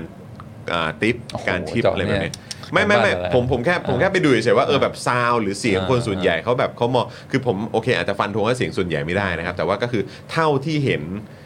ตอบรับกลับมาเนี่ยคำหนึ่งที่ผมอ่ะรู้สึกว่าเออ มันน่าสนใจนะที่เขาเอามาเอามาพ่วงด้วยกันได้เนี่ยก็คือว่าการติปก็เหมือนเป็นการบริจาคอะเหมือนเป็นการเหมือนเป็นการ การให้ใช่ไหม การให้อ่ะ อ่า เออการแบบช่วยเหลือเพื่อมนุษย์อ่ะ อ่าอ่าอ่า เป็นฟิลนั้นอ่ะคือคือคือมันจะถูกมองว่าเป็นเหมือนแบบเออเป็นฟิลแบบการบริจาคการทำความดี อ่าอ่า การเอื้อเฟื้ออา คนที่เขา อ่า คนที่เขาทำงานอย่างหนักแล้วเราก็แบบเออเหมือนแบบช่วย อ่า เพิ่มให้เขาเพื่อเพื่อเป็นการเพื่อเป็นการให้อะ อ่าอ่า ให้ให้ ดี ให้ มาก ให้โดยไม่ได้อะไรอะไรอย่างเงี้ยเออใช่ไหมคือคนจะมองเยอะ เจ แต่พ ต อ นาเนี่ยดี ใช่เจตนาดี า เออแต่ว่าก็คือไอ้ที่พอฟังที่อาจารย์วินัยอธิบายมา อันนี้ก็มันก็มันก็ดอกจันตุยใหญ่เหมือนกันนะครับ ว่าเออแบบไอ้ความเจตนาดีของเราเนี่ยจริง ๆ แล้วเนี่ยเผลอๆ ผลที่ออกมาเนี่ยมัน ผลที่ออกมา อาจจะไม่ตรงกัน แล้วมันถูกหยิบยกเอาไปใช้เป็นเป็นประโยชน์ด้วยซ้ำสำหรับเอ่อสำหรับแบบเหล่านายจ้างหรือว่ากลุ่มทุนอะไรแบบเนี้ย าอ่าอ่าใช่ใช่ดีมากใช่ใช่อ่าบางทีเจตนาบริสุทธิ์อยากจะช่วยแล้วเราก็สบายใจไปแล้วว่าเราเป็นคนดีนะเราได้ช่วยไปแล้ว แต่ความจริงเนี่ยอ่าเขาก็ทำงานหนักเท่าเดิมอ่ารายได้ไม่ได้เพิ่มขึ้น เออ แต่ว่านายจ้างเนี่ยรวยเอารวยเอา เออ อันนี้คือแปลกใจจริงๆ คุณผู้ชม เพราะว่าคือแบบพอไปอ่านมาคือผมเข้าใจเลยคือมีคนจำนวนมากที่ที่เขาก็จะมองว่าเฮ้ยแบบจริง ๆ แบบเขาเรียกอะไรนะ คือเขาก็ทำงานหนักกว่าเรานะ แล้วเขาก็ยังต้องทำงานบริการต้องใช้แรงงาน อืม ต้องอะไรแบบเนี้ยเพราะฉะนั้นคือเราก็อยากช่วยเขา อืม เราก็อยากแบบอะไรแบบเนี้ย อืม ซึ่งซึ่งซึ่งซึ่งจริง ๆ เราก็มีมุมนั้นเหมือนกัน อ่า ที่แบบเออแบบเฮ้ยเออพี่อันนี้โอ้โห อืม บริการดีจังเลยแบบ อืมอืม เราก็ติดเขาไปอะไรเงี้ยแต่กลับกลารว่าพอมานั่งฟังแบบนี้ก็ก็ ก็ไม่ ก็ ชัวร์ น่า นะ คิดเหมือนกัน อ่า นะ คิดให้ดี เออเรา อ่า เราต้องเราต้องถอยกลับมาคิด อ่า แป๊บหนึ่งก่อนด้วยนะครับ อ่า ว่าแบบไอ้ที่เราพยายามจะทำอยู่เนี่ย อืม เออมันแบบจริง ๆ มันช่วยเขา อืม หรือว่าเป็นการทำร้ายเขามากกว่า อืมอืมอืมใช่ ก็จินตนาการได้เวลาไปสมัครงานอะไรเงี้ยก็ถามเอ่อค่าจ้างเท่าไหร่ ก็ชั่วโมงละสิบห้าเหรียญนะนะ แต่ว่าจริง ๆ แล้วคงได้ 20 เหรียญแหละ เพราะว่า มีทิป ลูก ด้วย ค้ามาติปอ่าเพราะฉะนั้นก็เหมาเหมา20 เหรียญอ่าก็คือมันใช้เป็นเอ่อชิปในการต่อรองได้ว่าจะจ้างเท่าไหร่ใช่ไหมอ่าแล้วก็ยิ่งเอ่อเพิ่มเอ่อเปอร์เซ็นต์การทิปขึ้นสูงเท่าไหร่ไอ้อำนาจต่อรองนี้มันก็ยิ่งสูงขึ้นเท่านั้น อืม เพราะว่าใครๆก็อยากมาทำใช่ไหมโอ้โหได้ทิปตั้ง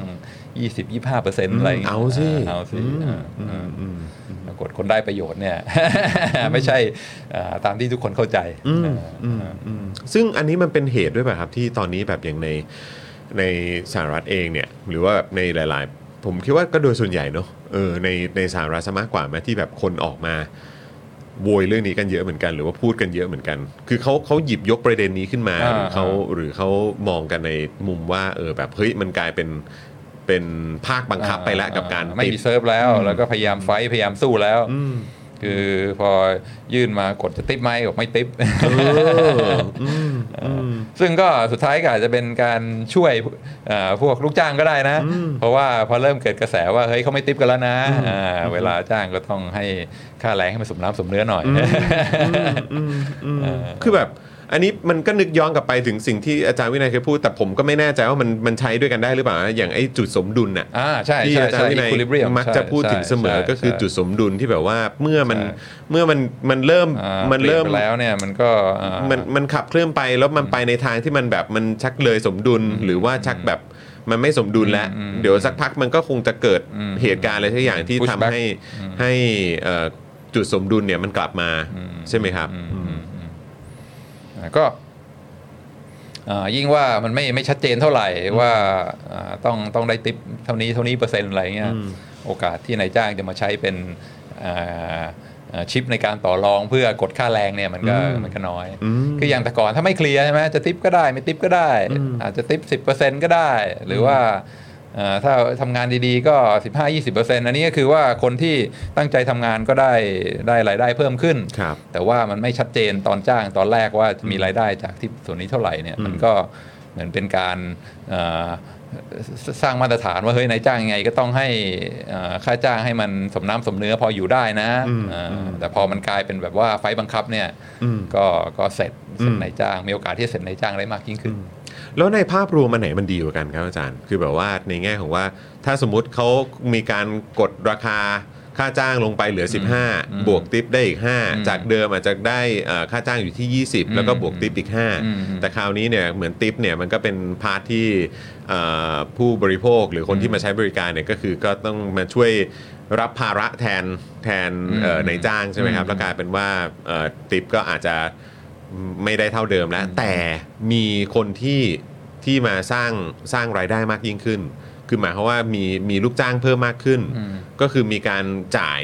เงินออกไปให้กับลูกจ้างเพิ่มเติมมากขึ้นจากเดิมมี 5 อ่ะตอนนี้มีลูกจ้างเพิ่มมาอีก 3 แบบนี้เนี่ยมันจะคือแบบไหนมันส่งผลดีกับเศรษฐกิจ อืม มากกว่ากันครับ อืม เออแบบว่ากับการที่อ่ะมีลูกจ้างเท่าเดิม 5 แต่เขาได้รายได้มากกว่ามากมากกว่ามากมากกว่าที่กำลังจะเป็นนะเออกับอีกอันคือมี8เออแล้วก็รายได้น้อยลงนะ แต่ว่ามีคน เอ่อที่จะได้เงินเดือนเพิ่มมากขึ้น แล้วก็จะมีเงินไปหมุนอยู่ในเศรษฐกิจมากยิ่งขึ้น คืออ ม คือจริง ๆ ถ้าถ้ามุมมองของอาจารย์วินัย อืม แบบไหนมันดีกว่าฮะ อืมอื อื ม ม ก็มีการจ้างงานเพิ่มขึ้นก็ดีแน่นอน อืมอืม แต่ว่าทั้งนี้ทั้งนั้นก็ขึ้นอยู่กับความยืดหยุ่นของของผู้ซื้ออ ม ของนายจ้างใช่ไหม อืมอืม คือถ้าในกรณีที่เอ็กซ์ตรีมที่เราพูดถึงว่าเอ่อค่าจ้างโดนกดมาเหลือ 15 อะไรเงี้ย อืม สุดท้ายค่าตอบแทนก็ชั่วโมงละ20 เหรียญเท่าเดิม อืม เพราะฉะนั้นการจ้างงานก็ไม่ได้เพิ่มขึ้นก็เท่าเดิม อืม อ่า อืม อ่าแต่ว่าถ้านายจ้างมีความยืดหยุ่นมากขึ้น คือลดค่าแรงลงมานิดหน่อยเหลือชั่วโมงละ18 เหรียญ17 เหรียญเนี่ยแต่ว่าจ้างคนเพิ่มมากขึ้น อืม เอ่ออันนี้มันก็ก็เห็นว่ามันมันเกิดเกิดการจ้างงานเพิ่ม อืม แล้วก็เอ่อไอเงินทิปของเราเนี่ยมันก็ไปถึงเอ่อผู้ให้บริการด้วย ถึงแม้จะไม่เต็มเม็ดเต็มหน่วย อาจจะ 50% 40%อะไรเงี้ยแต่ก็เข้าใจว่ามันทำให้เกิดเอ่อการจ้างงานเพิ่มขึ้น โอเค อันนี้ก็เห็นประโยชน์ใช่ไหม อืมอืมอืม อ่าทั้งนี้กก็ขึ้นอยู่กับว่าเราเชื่อว่าอ่าอ่าความยืดหยุ่นของนายจ้างมันแค่ไหน อืม ถ้าเขาไม่ยืดหยุ่นเลยเนี่ยก็คือยังไงก็จ้าง 5 คนเท่าเดิมเนี่ย อืม อ่าสุดท้ายไอ้เงินติปก็ไปอยู่ในกระเป๋าเขานั่นแหละ อ่าอืมเพราะว่าตอนแรกที่สงสัยก็คือว่าเออแบบถ้ามองจากมุมมองของนักเศรษฐศาสตร์เนี่ยเออดูจากภาพรวมแบบเนี้ยอ่ะถ้าสมสมมุติว่ามันเกิดการเขาเรียกว่าทำให้เศรษฐกิจตรงนั้นมันมีการจับจ่ายใช้สอยกันมากยิ่งขึ้นเนี่ยเออแล้วท้ายสุดมันจะส่งผลดีกับเศรษฐกิจโดยรวม แล้วก็จะจะเด้งกลับมาที่ที่เอ่อเนี่ย อืม ตรงตรงพาร์ทของของแบบคนคนที่เอ่อเป็นแรงงาน อืม หรือว่า อืม ธุรกิจต่างๆ ให้มันแบบเออ อ่ามี มีความ อ่า เติบโตมากยิ่งขึ้นไหม อืม อะไรแบบเนี้ย ก็ ก็ก็คืออยู่ที่ว่ามีความยืดหยุ่นแค่ไหน อืมอืม ถ้ายืดหยุ่นบ้างก็คือไม่เคี่ยวมากก็โอเคลดลดค่าแรงนิดหน่อยแล้วจ้างเพิ่มอ่า อืม อันนี้ก็ก็ได้ประโยชน์อย่างที่จอห์นพูด ครับ แต่ถ้าเคี่ยวจริง ๆ ก็ก็จ้างเท่าเดิมแหละ อืม อันนี้ก็คือเอ่อไม่เงินไม่ถึง อืม ผู้ที่เราอยากจะให้ถึงเลย อืมประเด็นเรื่องติปเนี่ยมันเป็นปัญหาในสังคมไทยนะเนี่ยอยากรู้เหมือนกันนะ คิดว่ายังไม่ถึงจุดนั้น ยังไม่ถึงจุดนั้น อ่า ใช่ไหมครัยับงถึงจุดนั้น อืม อ่าเมืองไทยเรายังไม่ได้อ่าอ่าไปถึงจุดนั้นแต่ที่อเมริการู้สึกว่าจะไปไกลไปไกลมากแล้วจนคนเริ่มรู้สึกก็เฟนกันแล้ว อืมอืมอาจารย์คิดว่ายังไง ควรควรแบบถ้าจากมุมมองของอาจารย์อะ อืม อาจารย์คิดว่าการติปนี่คือแบบว่า มันควรจะไปในทิศทางไหน ควรจะไม่มีไหมหรือว่าบวกเป็นเซอร์วิสชาร์จไปเลย หรือว่าควรจะแบบว่าแบบหรือว่าเออมันก็ต้องมี ครับ มันมันจริง ๆ มันก็ดีนะอืม เป็นผมคือเราไม่สามารถไปเปลี่ยนกระแสสังคมได้อะ อืม ถ้าสมมติว่า อ่าเขา expect 20%ก็ต้องติป20% อืม แล้วก็ก่อนจะไปกินอาหารก็บวก อันนั้นเป็นราคาต้นทุนที่เราต้องจ่ายอยู่แล้ว อืม เพราะว่าถ้าขืนไปถึงแล้วติปไม่ครบเนี่ยบางทีเดี๋ยวแบบเขาถุยน้ำลายใส่อาหารก่อนเอามาให้เราอะไรเงี้ยหรือว่าอะไรเงี้ยใช่ไหมอ่ามันก็ก็เข้าเมืองตาหลิวก็ต้องหลิวตาตาม ครับ อ่าแต่ว่าอืมมันก็ก็ขึ้นอยู่กับพวกอินฟลูเอนเซอร์อะไรทั้งหลายนะแล้วก็อาจจะมีอ่าคนเบื่อหน่ายการทิปจนถึงเริ่มมีร้านอาหารที่ขึ้นป้ายหน้าร้านว่าร้านนี้ไม่รับทิปอะไรเงี้ยอ่าอันนี้ก็อาจจะทำให้กระแสมันเริ่มเอ่อเทไปอีกทางหนึงก็ได้ คือเริ่มกลายเป็นเอ่อกระแสว่าเออร้านเราไม่ไม่ทิปนะแล้วก็มันอาจจะกลายเป็นอาจจะกลายเป็นเทรนด์ใหม่ อืม ก็ต้องก็ต้องรอดูกัน อืม แต่ว่ามีแอปพลิเคชันอีกอย่างหนึ่ง ครับ ของเรื่องความยืดหยุ่นเนี่ยที่ที่อยากจะเอามาอยากจะเอามาแชร์ อืม ดูซิว่าอ่ามันมันอ่าถ้าเข้าใจความยืดหยุ่นแล้วเนี่ยจะสามารถเอามาเอามาใช้กับเรื่องนี้ได้หรือเปล่า โอ้โห อ่าอันนี้คือ ครับ อันนี้ก็เป็นธรรมเนียมเหมือนกัน แต่ว่าธรรมเนียมเมืองไทยนะไม่ใช่ธรรมเนียมเมืองนอกอาจอนอาจจะเกิดไม่ทัน ครับ แต่ว่าสมัยอาตอนพี่ๆเนี่ยเป็นเป็นเด็กเนี่ยมันมีอ่าธรรมเนียมอยู่อันหนึ่งว่า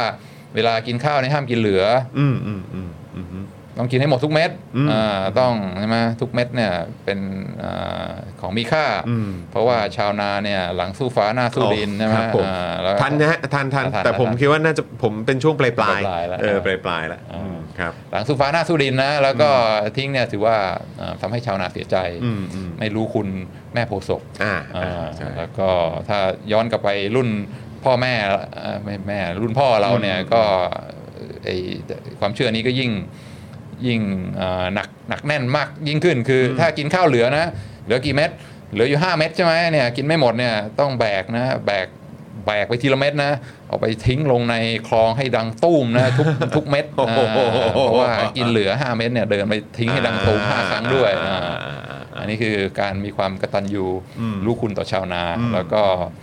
อ่าอ่าไม่ไม่ลืมอ่าคุณอ่าพระแม่โพธิ์ศพ อืม อ่า อืม ก็อ่าอันนี้มันก็ใช้ได้สมัยเด็กๆนะ แต่พอ ครับ โตขึ้นเนี่ยมันก็ต้องเริ่มมีอ่าวิธีการชักจูชักชวนที่มันอ่าไม่ไม่อ่าเป็นนิยายประลำประลาขนาดนั้น อืม ก็พักหลังๆก็เริ่มเห็นอ่าแคมเปญอะไรต่างๆ ตามโรงอาหารที่ว่าเฮ้ยอย่าอ่าอย่าทิ้งอาหารนะ อย่าสิ้นเปลืองอาหาร เพราะว่าอ่าในโลกเนี่ยมีคนอ่าอดอยากหิวโหยมากมาย อืม อ่าถ้าไปดูในประเทศจนๆเนี่ยเด็กขาดอ่ สารอาหาร อาหารเยอะ ม แล้วก็เราอยู่ในประเทศที่รวยเนี่ยอืมกินอาหารทิ้งๆคว้างๆเนี่ยอย่าลืมนะว่าทุกเท่าไหร่30 วินาทีมีเด็กตายจาก อืม อ่าโรคขาดอาหาร อืม เพราะฉะนั้นนะอ่าให้รู้คุณของอาหารอย่ากินทิ้งกินกว้าง อืม อ่าก็หมอก็สอบได้ อืม ว่าเอ่อถ้าพวกเราทุกคนเลิกเอ่อกินอาหารแบบสิ้นเปลือง คือกินหมดทุกเม็ด ไม่ทิ้งอาหารเลยเนี่ย จะช่วยทำให้เอ่อเด็กยากจนในทวีปแอฟริกาสามารถมีอาหารกินมากขึ้นหรือ เปล่า ต้อง ใช้อ่า ครับ อุปสงค์อุปทานดีนะสป라이 อืม ในการอ่าวิเคราะห์ ครับ ว่าช่วยไหม ครับ อกินหมดทุกเม็ดนะไม่เหลือนะอ่าจะทำให้อ่าเด็กยากจนหิวโหยมีอาหาร อืม เพิ่มขึ้นมากหรือเปล่า อืมอืมอืมอืม อันนี้ก็ลองลองไล่กันดู ลองไล่กันดู ครับ อ่าถ้าสมมติว่าผู้บริโภคเนี่ยในประเทศที่ค่อนข้างรวยเนี่ยอ่าเลิกกินทิ้งกินขว้าง อืม อันนี้ก็จะเป็นอ่าทางด้านด้านดีแมนใช่ไหม อืม ของอาหาร อืมอืม คืออุปสงค์ ก็แต่ก่อนอาจจะกินข้าวอ่าเรือละกระสอบอาตอนนี้อ่ากินด้วยความระมัดระวัง ไม่กินทิ้งกินขว้างก็อาจจะสองเดือนกระสอบอะไรเงี้ย อืมอืมอืม ใช่ไหมก็จะทำให้ดีมานหรือว่าอืมอืมอุปสงค์ของอ่าอาหารเราเป็นข้าวแล้วกันลดลง อืมอืมอืม คราวนี้จะไล่ยังไง ถ้าสมมุติว่าเอ่อคนในประเทศมีเงินเนี่ยเอ่อกินข้าวน้อยลง ซื้อข้าวเอ่อสองเดือนกระสอบแทนที่เดือนละกระสอบเนี่ยเอ่อมันจะช่วยเด็กยากจนในทวีปแอฟริกายังไง อืม คือมันสามารถไล่ไปถึงตรงนั้นได้หรือเปล่า มันทำให้แบบข้าวราคาถูกลงแล้วต้องส่งออกไปฮะ อ่า อืม อ่าใช่ช่ ทำให้แบบว่าประเทศยากจนสามารถซื้อข้าวเราได้ อ่าใช่ใช่ ได้ง่ายยิ่งขึ้น ใช่ เพราะว่า ใช่ ราคามันก็น่าจะถูกลง โอ้โหจอนี่ ด้วยไหม จอ ไม่ นี่มี รู้ เซนส์นะจอ ไม่ นี่ รู้ เซ ไม่ นส์ รู้ นะ ไม่รู้อันนี้ที่ถาม ไปเล อย อ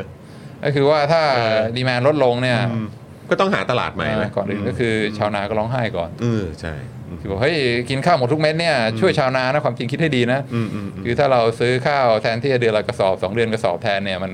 ไม่ใช่กระสอบอาจจะเป็นถุงอะไรเงี้ย อืม กระสอบมันเยอะไป อืม เอ่อความจริงมันช่วยชาวนาจริงหรือเปล่าวะ ถ้าเราซื้อของเขาน้อยลงเนี่ยตกลงมันยังไงกันแน่อ่าเพราะฉะนั้นอ่าสัญชาตญาณอินสติ้งของจอร์นี่ถูก อืม ถ้าคนซื้อน้อยลงเนี่ยราคาก็ต้องตก อืม เพราะฉะนั้นก็อ่าคนลำบากก็ก็คือชาวนานะ อืม อ่าราคาตก แต่ว่าเราคิดไปโอเค ชาวนาก็ทนหน่อยนะ แต่มีเด็กที่กำลังอ่าหิวโหยอยู่ในทวีปแอฟริกา เพราะฉะนั้นถ้าข้าวตันตันหนึ่งราคามันตกลงเนี่ยอ่าประเทศที่มีรายได้น้อยก็อาจจะ มาซื้อได้ ซื้อซื้อแล้วก็เอาไปกินได้มากขึ้น อืม บริโภคแคลอรี่มากขึ้น อืม การอ่าอ่าอดอยากปากแห้งอาจจะน้อยลง อืม อ่าจริงเปล่า ไหม อ่าจริงไหมนี่ เออจริงไหม อ่า เอ่ออยู่ที่ความสามารถของของอาการหาตลาดด้วยไหมฮะ ไม่คือข้าวเนี่ย เออ เป็นมันมันเทรดกันในตลาดโลกอยู่แล้ว อ่า นะ โอเค คือมันมี world demand world supply อืม ที่เห็นแบบว่าโอ้ราคาข้าวราคายางปีนี้ตกเนี่ยเพราะว่ามันเป็นเรียกว่าอุปสงค์อุปทานในตลาดโลก เทรดกันอย่างกว้างขวาง อืมอืม เพราะฉะนั้นก็อ่าตลาดมีไหม่มี อืม อ่าถ้าคนซื้อน้อยลงราคาจะตกไหมก็ตก อืม แต่คราวนี้เนี่ยมันขึ้นอยู่กับว่ากลับมาสู่ความยืดหยุ่น ครับ อันเนี้ยถ้าเอ่อทางด้านผู้ซื้อเนี่ยมีพฤติกรรมที่เปลี่ยนไปเราก็ต้องดูเอ่อความยืดหยุ่นของผู้ขาย อืม ก็คือชาวนา อืมอื อ่าม คำถามก็คือว่าชาวนาเนี่ยมีความยืดหยุ่นแค่ไหน อืม ถ้าสมมุติว่าข้าวราคาตกเนี่ยเอ่อเขาจะลดการผลิตหรือเปล่า อืม แล้วก็ลดมากแค่ไหน อ่าเข้าใจละอืมอืม ถ้าชาวนามีความยืดหยุ่นมาก พอข้าข้าวราคาตก ชาวนาก็เออกูไปปลูกอย่างอื่นแทนแล้วกัน อืม หรือไม่ก็ไปอ่าเปิดร้านเสริมสวยอะไรแทนใช่ไหม อืมอืม ก็ราคาตกก็ปลูกให้น้อยลง อืม อ่าเพราะว่าคนเขาซื้อกันน้อยลงแล้วตอนนี้ อืม เพราะฉะนั้นบวกลบคูณหารออกมาแล้ว เราอ่ามีความประหยัดกินทิ้งกินขว้างน้อยลง อืม ชาวนาก็ผลิตน้อยลง อืม เพราะฉะนั้นเด็กที่หิวอยู่ในประเทศแอฟริกาก็ อืมเหมือนเดิม อยู่เท่าเดิม เออ เออ มันก็จริง อันนี้ก็ รับ คือกรณีที่ชาวนามีความยืดหยุ่นนะครับ อ่าแล้วก็ก็ชาวนาคงไม่ลำบากเท่าไหร่ ก็ราคาตกก็สามารถไปทำอย่างอื่นได้ อืม อ่า แต่ในบ้านเรามันถ้าคือถ้าถ้ามองกันตามความเป็นจริงปัจจุบันนี้มันก็ไม่ใช่เนอะ อ่าแต่ เออ ถ้าถ้าคิดว่าชาวนาไม่ค่อยมีความยืดหยุ่นเท่าไหร่ คืออราคาข้าวจะขึ้นจะลดก็ทำนามาตั้งแต่สมัยบรรพบุรุษก็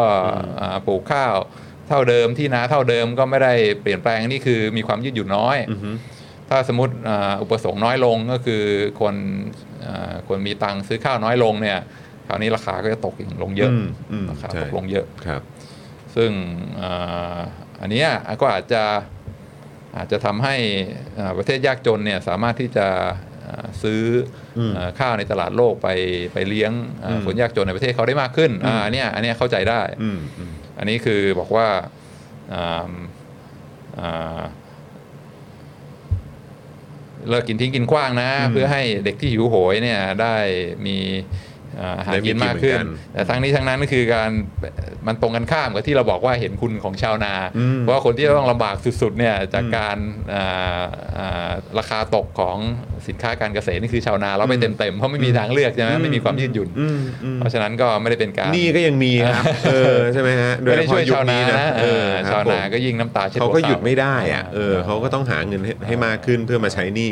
เดิมเขาด้วย บางทีต้องจ่ายค่าเช่า อ่า ที่นาด้วยซ้ำในการมาปลูกอ่ะ อ่า เออ ใช่ เพราะเดี๋ยวนี้ที่ของตัวเองไม่มีด้วยซ้ำ ใช่ใช่ อืม อันก็เป็นอีกกรณีหนึ่งของเจตนาบริสุทธิ์ใช่ไหม ครับ เราก็อ่ามีแคมเปญเรื่องรณรงค์อ่าไม่อ่าไม่ไม่ทิ้งอาหาร อืม ก็ใจหนึ่งก็อาจอยากจะเห็นคุณของชาวนา หรือว่าใจหนึ่งก็อาจจะอยากจะช่วยเด็กยากจนในประเทศที่ไม่ค่อยมีจะกิน อืม แต่ว่าก็คิดให้ดีนะว่าสุดท้ายเนี่ย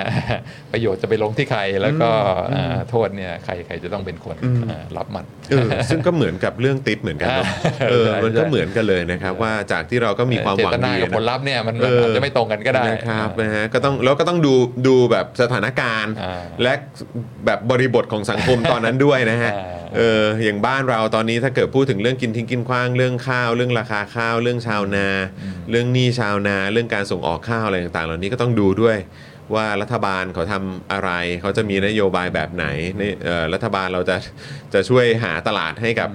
ให้กับเอ่อชาวนาได้จริงหรือเปล่าอะไรแบบนี้นะครับเออ คือมันซับซ้อนกว่าที่เราใช่ไหม ใช่ อ่าไอเจตนาบริสุทธิ์ของเราคิดว่า อืม เอ้ยเราไม่กินทิ้งกินขว้างชาวนาคงดีใจนะ อืม อ่า อืมอืม แต่ไอ้จุดสมดุลอ่าพลวัตของตลาดมันมันมีความซับซ้อนมากกว่านั้น ต้องคิดไปให้มันหลายหลายขั้นกว่านั้น เอออ่ า แต่มันก็จริงนะครับ คือถ้าเป็นเมื่อก่อนเนี่ยสักผมตีซะว่าสัก 20 ปีที่แล้วแล้วกัน 20 กว่าด้วยซ้ำตอนที่สมัยยังอยู่แบบมอต้นหรือแบบ ประถมปลายอะไรอย่างเงี้ยเออจริง ๆ ก็เกือบ 30 เอ้ยก็ 30 ปีแล้วแหละเออนั่นแหละก็คือแบบอันนั้นมันก็เป็นอะไรที่มันง่ายแล้วก็สะดวกดีนะ ในการในการพูดแล้วก็อธิบาย อ่า อะไรต่างๆเหล่านี้ อ่าอ่า แต่พอแบบมาถึงยุคสมัยนี้ที่มันเห็นความเชื่อมโย ง ได้ชัดเจนมากยิ่งขึ้นเนี่ยเรายิ่งต้องคิดกันให้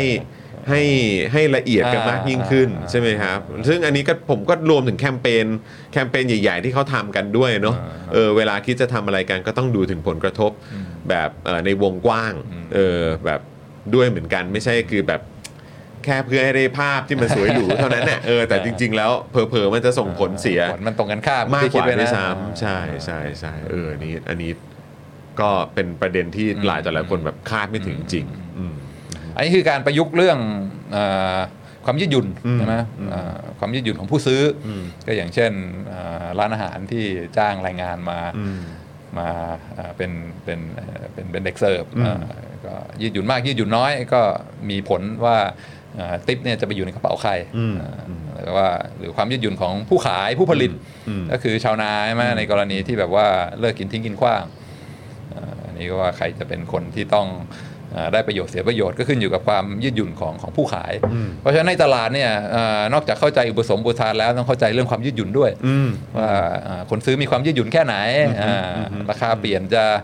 จะจะซื้อเพิ่มซื้อลดมากแค่ไหน แล้วก็ผู้ขายเนี่ยมีความยืดหยุ่นแค่ไหน อืม ราคาตลาดเปลี่ยนไปเขาจะผลิตเพิ่มผลิตลดแค่ไหนเนี่ย อืม ต้องต้องคิดให้มันเอ่อลึกซึ้ง อืม ก่อนที่เข้าใจได้ว่าไอ้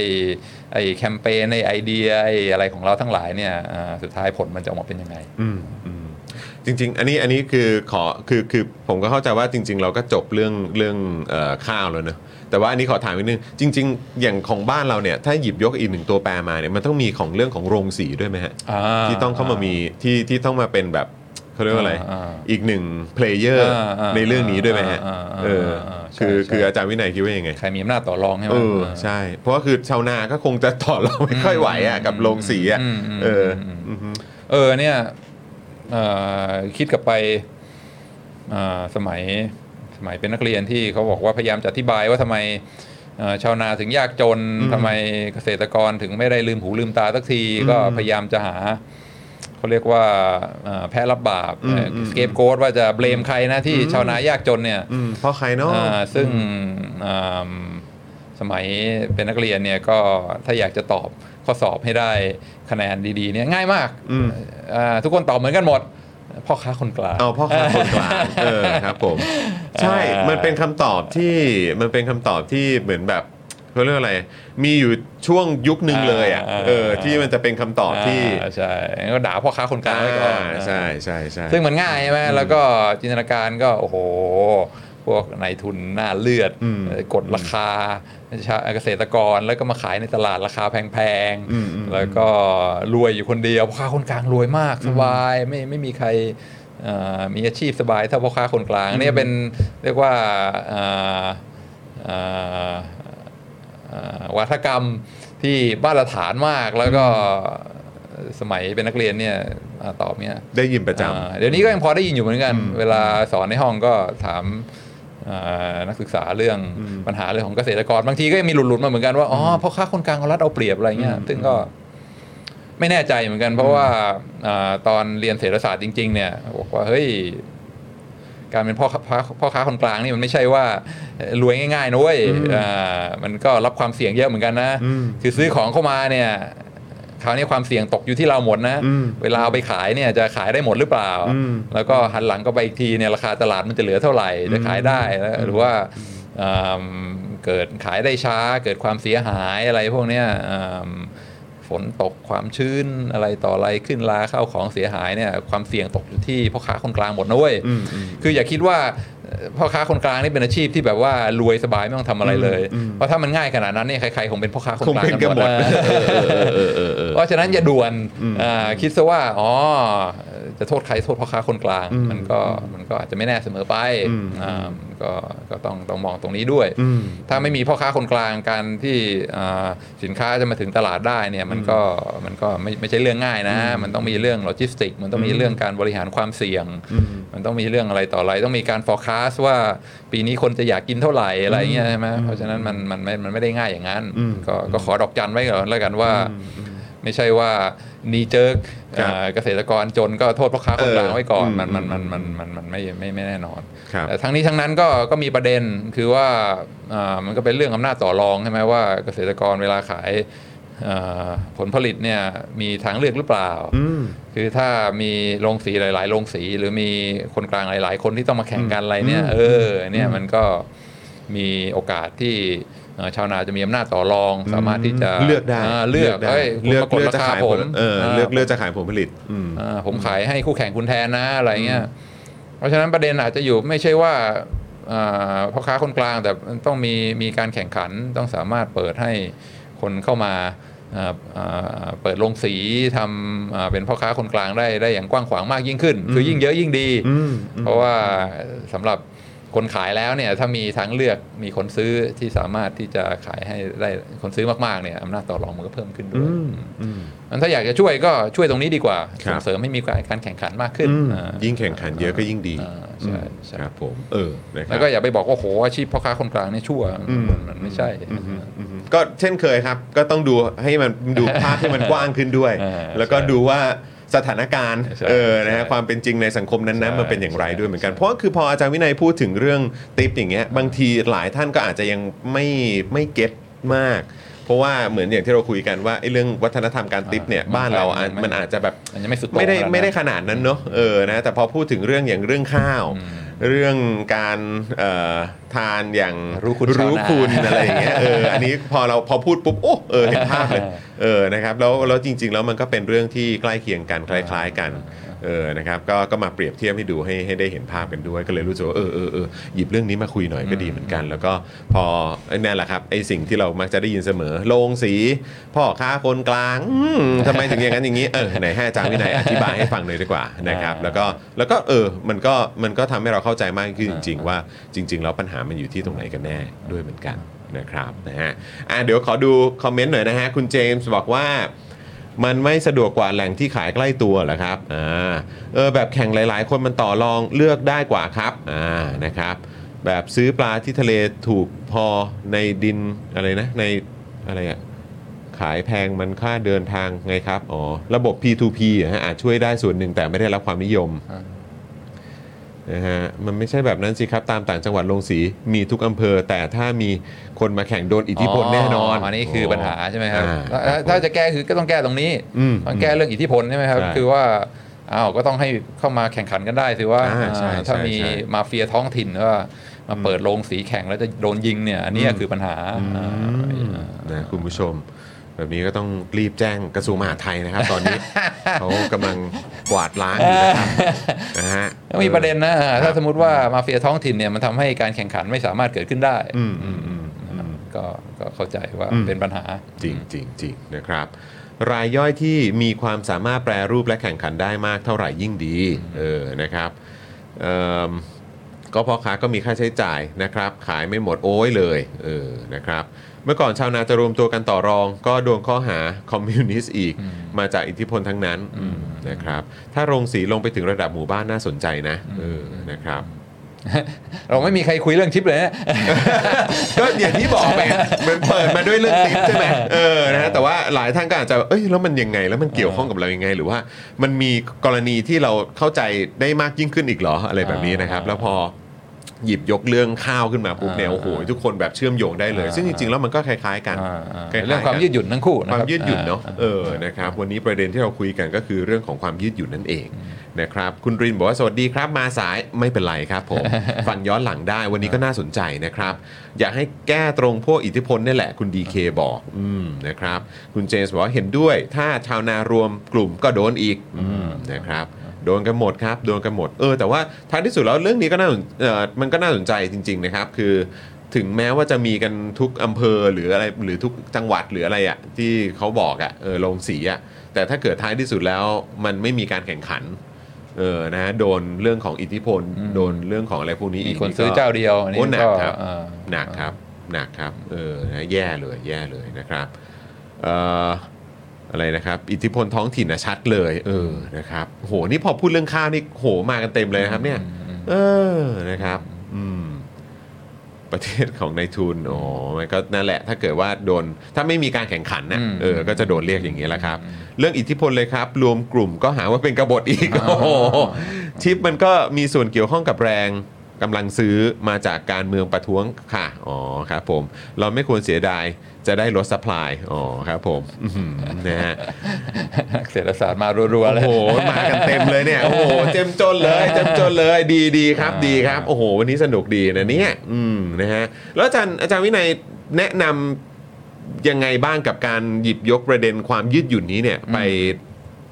แบบสำหรับคุณผู้ชมครับอืม โอ้คิดว่าประยุกต์ใช้ได้ได้ได้กว้างขวางมาก ครับผม ม ขอแบบขอคำแนะนำได้ไหมฮะ ครับ แบบว่าเออถ้าเกิดว่าประยุกต์ใช้เราประยุกต์ใช้กับเรื่อง ครับครับ ยั เอา ไ เรื่องใกล้ ได้บ้า ตัวอีกเรื่องหนึ่งก็ได้ ครับ เรื่องใกล้ตัวเอ่อเรื่องสุดท้ายความยืดหยุ่นคืออ่าสงครามสงครามยาเสพติด อืม สงครามยาเสพติดเนี่ยคือยาเสพติดมันมีสองฝั่งใช่ไหมมีเอ่อผู้ขายกับผู้ซื้อ ครับ ผู้ซื้อก็เป็นอุปสงค์ผู้ขายก็เป็นอุปทาน อืม ดีมานกับสป라이สงครามยาเสพติดนี่คือมุ่งที่จะกำจัดผู้ขายใช่ไหม อืม คือ ค ส รับ ป라이คือเอ่อเอ่อยิงหรือว่าจับเข้าคุกให้หมด อืม คนขาย อืม เพราะฉะนั้นอ่าอ่าถ้าไปไปไปไปไปไปลดจำนวนผู้ขายเนี่ยอ่ามันจะเกิดอะไรขึ้นในอ่าจุดสมดุลในตลาดของอายาเสพติดให้โทษใช่ไหม อืม อ่าจะสามารถลดจำนวนอ่าอ่าคน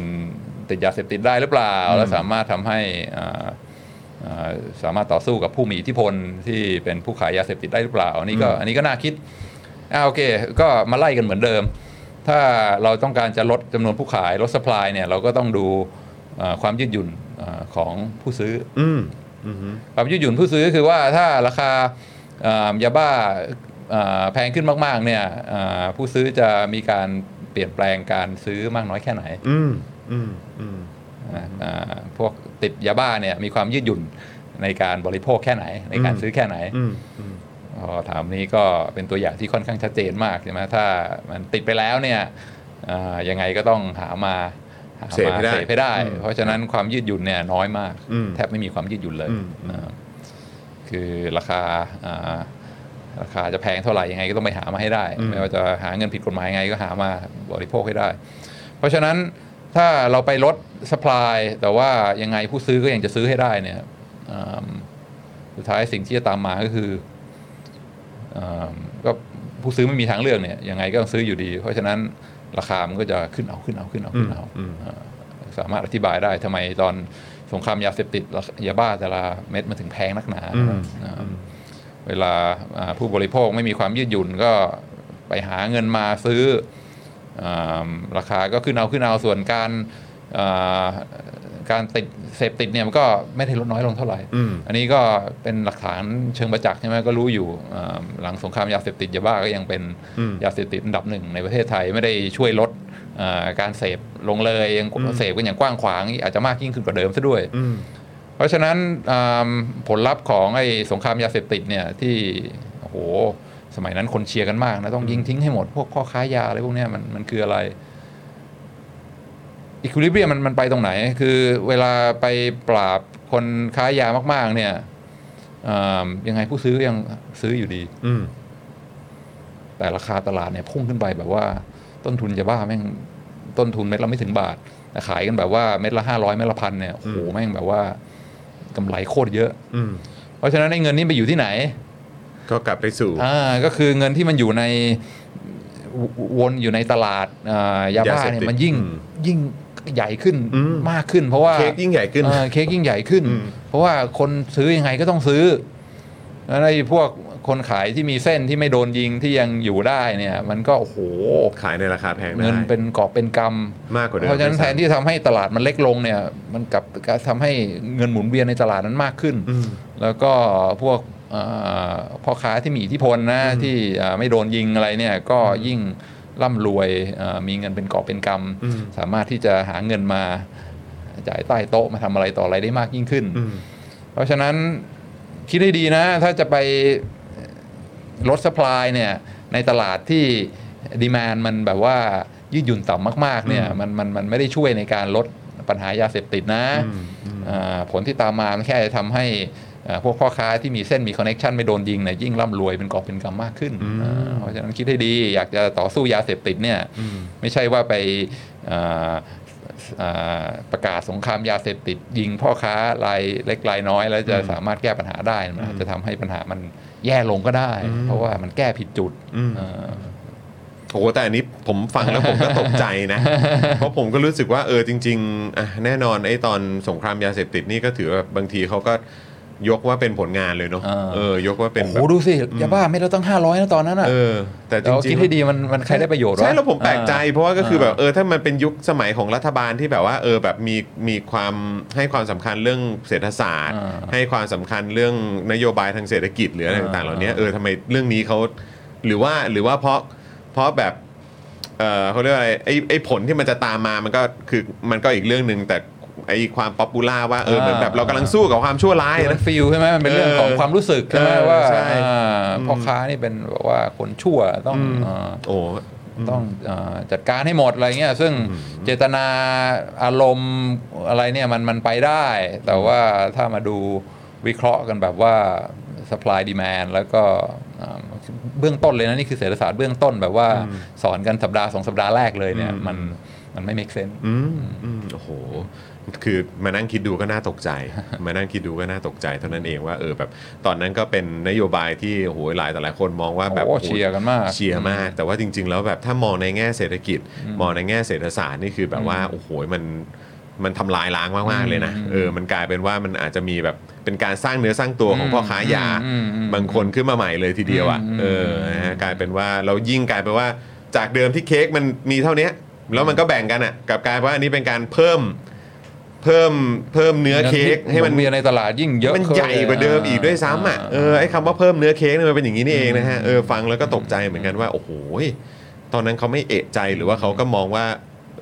ยังไงกันแน่ผมก็งง แล้วที่บอกว่าโอ้ยสมัยนั้นอย่าอย่าว่าเม็ดละห้าร้อยเนี่ยใครยิ้มวะ นั่นสิครับ เออ นั่นสิครับ แล้วนี่คือยังไม่พูดถึงในแง่ของว่าเออแบบเอ่อพ่อค้ายาที่มีเส้นมีสายอีกเนอะเออเหล่านี้เนี่ยที่บอกว่าเออแบบสร้างเนื้อสร้างตัวขึ้นมาเนี่ยคือแบบนี้กันหรือเปล่าเออนะครับโอ้โหความปรารถนาดีครับนะฮะการความความคิดดีอะไรต่างๆ เหล่านี้ท้ายที่สุดแล้วโอ้โหยพาอะไรมาบ้านนี่เราเราไม่ทันได้คิดนะคุณผู้ชม จากเรื่องติปมาเรื่องข้าว แล้วก็มากันที่ที่ที่ยาเสพติดครับอื้อหือเรื่องใกล้ตัวทั้งนั้นเลยเออนะครับ ขายในร้านขายยาที่มีเภสัชพอจะเป็นไปได้ไหมคนติด ก็ให้เอาที่ร้านขายยาแล้วคอยกล่อมให้เลิก ถ้าไม่เลิกก็ปล่อยเลย คือจำได้ว่าอาจารย์โกวิทก็เคยเขียนบทความเรื่องนี้ แล้วก็เคยไปออกรายการด้วย อ่า ตอนนั้นออกคู่กับเอ่อคุณหญิงพรทิพย์เลยแหละ อ่า ผมจำได้แล้วก็นำเสนอไอเดียเนี้ยเออว่าแบบเฮ้ยรัฐก็รัฐก็ตัดราคา อืม พ่อค้าเลย ถ้ามันราคาถูกก็ใครจะอยากทำใช่ไหมครับอ่าราคาไม่เราไม่กี่บาทเนี่ยมันก็ไม่ได้กำไรอะไรดึงดูดมากเท่าไหร่อ่ามันก็กลายเป็นเรื่องแบบโอ้ยเอาไปทำอย่างอื่นเถอะ เออเออใช่ แต่ว่าไอ้ที่มันขายได้กำไรดีๆ มาจิ้นเยอะๆเนี่ยเพราะว่าเนี่ยแหละอ่าการการอ่าอ่านโยบาย อืม เป็นเรื่องนโยบาย อื มครับผมนะฮะคนขายยิ้มเลยใช่ครับผมนะฮะเจ้าของสายงานเป็นตำรวจก็มีเยอะนะฮะเอ่อคือปราบทั้งสองวิธีดีกว่าครับ บางคนเลยไม่ต้องจ่ายสวยเออได้แล้วครับ ได้แล้วครับ แล้วก็บำบัดดีกว่าเออเชื่อมโยงกันหมดไงคะอืมนะครับใช่ใช่เพราะตอนนั้นเราก็ก็เอ่อคุณพ่อก็เคยพูดเรื่องนี้ว่าแบบเออก็รัฐก็ทำให้แบบเหมือนแทนที่ราคามันสูงขนาดนี้แล้วมันทำให้มันทำให้พวกพ่อค้ายา เจ้าใหญ่ ๆ หรือตัวหัวหรือเฮดใช่ไหมปลาตัวใหญ่ใช่ไหมเออมันก็ยิ่งโตขึ้นยิ่งโตขึ้น ส่วนที่โดนจับโดนยิง โดนฆ่าตัดตอนก็เป็น ปลาซิวปลาสร้อย ปลาซิวปลาสร้อยทั้งนั้นเออนะครับ ก็นำเสนอว่าเอางั้นก็รัดก็ก็ผลิตยาขายแข่งไปเลย เออ แล้วก็คือเอามาบำบัดเอามาอะไรก็ว่ากันไป เออ แต่ก็คือต้องทำให้พวกพ่อค้ายาพวกนี้มันอยู่ไม่ได้ อ่า เออ นั่นคือพอยต์แต่กลับกลายเป็นว่า นโยบาย สงครามยาเสพติดนี่ ป๊อปปูล่ามาก ป๊อปปูล่ามากแต่สร้างความเสียหาย หนักเข้าไปอีกนะครับ โอ้โห ตายแล้ว สินค้าน้อยของก็แพงสิครับ อ่าใช่ครับผม มูลค่าตลาดสูง ผู้ขายหน้าใหม่ก็อยากเข้ามาในตลาด เออ อันนี้เขาเรียกว่าไงเป็นบลูโอเชียนนะ อ่าไอ้เอ่อดึงดูดใช่ไหม ดึงดูดใช่ไหม เออ เออ อยากหาเงินเร็ว เออ ๆขายยาบ้าดีกว่า เออค้ายาบ้าก็แบบรวยเร็วนะ เพราะตอนนี้มันความเสี่ยงสูงแต่ค่าค่าเขาเรียกอะไรค่าตอบแทนมันก็ high risk high return เออ high risk high return ใช่ไหมครับอืมคนเสพบำบัดแล้วกลับบ้านจะมีกี่คนที่ไม่กลับไปเสพเออคุณเจเจบอกมานะครับ คุณเจมส์บอกว่าเพราะได้เงินมากกว่า คุณธนาหนุ่มบอกว่าอังกฤษก็ทำแบบนั้นไปรับที่ร้านขายยาแล้วก็ค่อยๆบำบัดอ่านะครับ เพราะที่มาที่ทำให้คนเข้าไปในวงการนี้มากขึ้นเพราะความเหลื่อมล้ำอืมครับผมนะฮะ อ่ะก็โหนี่พอพูดเรื่องข้าวกับพูดเรื่องยาเสพติดนี่ ผมเชื่อว่าคุณผู้ชมใช้คำว่า relate ได้เนาะเออนะครับเพราะมันก็เป็นสิ่งที่เราก็อ๋อโอเค คุ้นเคย คุ้นเคยก็เห็นอยู่ก็เห็นในข่าวอยู่ติดตามอยู่เรื่อยๆด้วยเหมือนกัน แล้วก็มักจะมาเป็นประเด็นทางการเมืองด้วยเหมือนกันสำหรับคนที่ติดตามรายการ Daily Topics เนี่ยก็น่าจะเห็นอยู่แล้วนะครับจะเรื่องข้าวเรื่องยาเสพติดเรื่องอะไรต่างๆ เหล่านี้ก็มามีส่วนในเรื่องของการเมืองด้วยเหมือนกันนะครับ นะฮะเรื่องติปอาจจะไม่ค่อยเท่าไหร่ เรื่องติปอาจจะไม่ค่อยเท่าไหร่ แต่ว่าก็ถือว่าเปิดมาด้วยเรื่องนี้แล้วกัน เพราะในสังคมอื่นเขาก็มีปัญหาเรื่องความยืดหยุ่นตรงนี้ด้วยเหมือนกันอืมนะครับ โฟกัสที่ educated and reha- เอ่อ rehabilitation ดีดีสุดครับ อ่า อ่า ครับ นะครับ อันนี้คือจะจะจะแก้ปัญหาตรงไหนใช่ไหมครับ จะแก้ตรง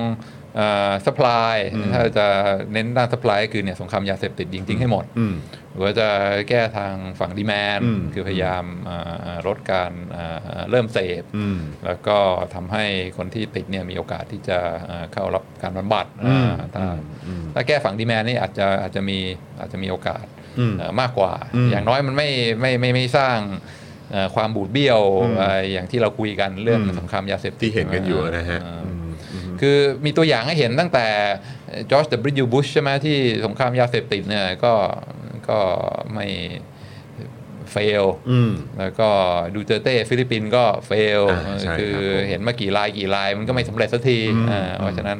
คิดใหม่หาทางใหม่ดีกว่าไหม ครับ เพราะว่าทฤษฎีมันก็ว่าอย่างนี้มันไม่เวิร์ก อืม คนอื่นก็ลองทำแล้วมันก็ไม่เวิร์ก อืม อ่า อืมอืมโอ้โหนะครับ แก้ที่มุมมองวิธีคิดของคนต่อสิ่งนั้นๆ คือเข้าใจทั้งด้านบวกและลบอ่านะครับ กลับไปที่ต้นตอคือคนไม่สามารถมีความสามารถในการควบคุมชีวิตตนเองอ๋อครับผมมันอินค่ะโตมาด้วยกันกับประเด็นเหล่านี้นะ คุณเอ็นเอ็นบอกมานะครับนะฮะคุณอี้ป๋อบอกว่าโอ้สวัสดีครับวันนี้ได้ฟังสดโอ้ยินดีมากๆเลยครับนะฮะ โอ้มาทันมาทันตั้งแต่ตอนติปเลยไหมคุณคุณอี้ป๋อเออนะครับหรือว่ามาถึงตอนฆ่าหรือมาถึงเรื่องยาเสพติดครับวันนี้เราเราไปค่อนข้างหลากหลายนะครับ เราไปในสหรัฐอเมริกามาเรากลับมาที่เอ่อพี่เอ่อเขาเรียกว่าอะไรเอ่อชาวนา อ่า เอ่อของของประเทศไทย อ่าน นะครับ มาจนถึงเรื่องยาเสพติดและสงครามยาเสพติดด้วย อ่าอ่า โอ้โหนี่ไปหลากหลายมากเลยเนี่ย อ่าความยืดหยุ่นนี่อ่าประยุกต์ใช้ได้อย่างอย่างกว้างขวางครับแล้วก็ช่วยให้อ่าเข้าใจอย่างที่จอว่าอีควิลิเบียมใช่ไหมความสมดุลมันจะไปอยู่ตรงไหน อืม ก็ต้องเข้าใจว่าเฮ้ยผู้ซื้อมีความยืดหยุ่นแค่ไหน อืมอืม อ่าผู้ขายมีความยืดหยุ่นแค่ไหน อืมอืม อันนี้คือแบบว่าอ่าสัปดาห์แรกสัปดาห์ที่สองก็เริ่มพูดกันละในในวิชาเศรษฐศาสตร์เป็นเป็นเรื่องพื้นฐานแล้วก็อ่าอ่าไอ้ไอ้เรื่องรอบตัวเราที่เห็นเนี่ยบางทีเอาเอาเครื่องมือพื้นฐานมาจับเนี่ยมันก็สามารถเฮ้ยมันไม่ใช่อย่างที่เราคิดนี่หว่า อืมเห็นเลยนะครับนะฮะเอ่อผมอยากให้แก้ได้จริง ๆ มาก ๆ เลยสถานที่ท่องเที่ยวสวย ๆ บางที่ไปเที่ยวไม่ได้เลย เพราะมีกลุ่มค้ายาอยู่อ๋อครับผมเออนะมันก็มันก็กระทบไปหมดนะครับ จริง ๆ นะ มันกระทบไปหมดจริง ๆ นะครับไอ้เรื่องปัญหาในสังคมเนี่ยผมคิดว่ามันมันไม่ได้อยู่แค่ในเฉพาะที่จำกัดบริเวณของมันนะ อืม มันไม่ใช่อยู่แล้วอะมัน อืม มันย่อมต้องมีผลแบบสะท้อนไปใน ในมิติอื่น ๆ ด้วยเหมือนกันของสังคมนะครับ คุณอีปอบอกว่ามาถึงเรื่องยาเสพติดครับ เดี๋ยวย้อนฟังตอนรอ Daily Topics อ่าได้เลยนะครับผมนะฮะโอ้โห อยู่กับสป็อกดาร์ทั้งวันเลยนะ โอ้โหขอบคุณครับ ขอบคุณมาก ครับอยู่อยู่แบบนี้ยาวๆยิ่งดีครับ อยู่แบบนี้ยาวๆยิ่งดีครับนะฮะอาจารย์วินัยมีพาร์ทตรงที่อยากจะสรุปเกี่ยวเรื่องของความยืดหยุ่นที่เราหยิบยกขึ้นมาคุยกันในวันนี้ไหมครับ อ่าครับครับก็เผื่อใครอยากจะไปอ่านเพิ่มเติมนะครับอ่าเอ่อทาง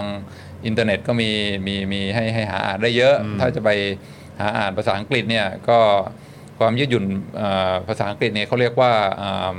อ่า elasticity อืม คือมันอีลาสติกแค่ไหน ครับ ใช่ไหมถ้ามีความยืดหยุ่นมากก็เรียกว่าอีลาสติกใช่ไหม ครับ ถ้า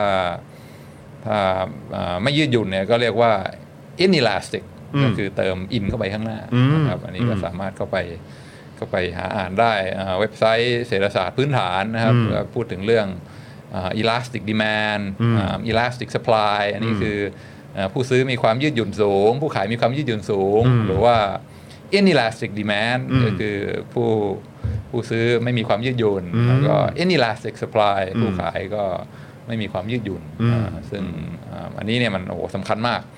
ถ้าสมมุติเวลา supply เปลี่ยน demand เปลี่ยนเนี่ยมันต้องมันต้องดูว่าทั้งสองฝ่ายใครมีความยืดหยุ่นมากกว่ากันอ่าอ่าจะราคาขึ้นหรือว่าจะปริมาณซื้อขายเพิ่มอ่าจะราคาลดหรือปริมาณซื้อขายลดอะไรพวกเนี้ยมัน มันเป็นอ่าเรื่องเรื่องพื้นฐานมากๆอ่าทางเศรษฐศาสตร์ แล้วก็อืมรวมไปถึงการเข้าใจเรื่องการเก็บภาษี ครับ ที่เราเคยพูดกันนะครับอันนั้นก็เป็นเอ่อเอพิโซดโปรดอันหนึงของผมเหมือนกันที่พูดเรื่องสินค้าฟุ่มเฟือย สินค้าจำเป็นแล้วก็เอ่อถ้าจะเก็บภาษีเนี่ยต้องเก็บภาษีสินค้าประมาณไหน สุดท้ายมันก็มาจบที่เรื่องเรื่องความยืดหยุ่นเหมือนกัน ครับ นะ ผม เพราะฉะนั้นก็เอ่อถ้าถ้าใครสนใจก็ไปไปศึกษาเพิ่มเติมได้ แล้วก็เอ่อพื้นฐานครับ คือพูดถึงเศรษฐศาสตร์เนี่ยเอ่อนักเรียนส่วนใหญ่พูดเรื่อง supply demand ใช่ไหม ครับ อุปสงค์อุปทานก็ก็เข้าใจกันค่อนข้างเอ่อพอสมควร อืม อ่ะ โดยพื้นฐานกันนะ ให้วาดรูปให้อะไรก็พอทำได้ แต่ว่าถ้าเพิ่มไอ้ตรงนี้เข้าไปนิดนึงเรื่องเรื่องอิลาวคามยื ส ดหติยุ่ก น อินอิลาสติกเนี่ยมันมันจะทำให้มองได้ลึกซึ้งเอ่อมากยิ่งขึ้น แล้วก็เอ่อไอ้ไอ้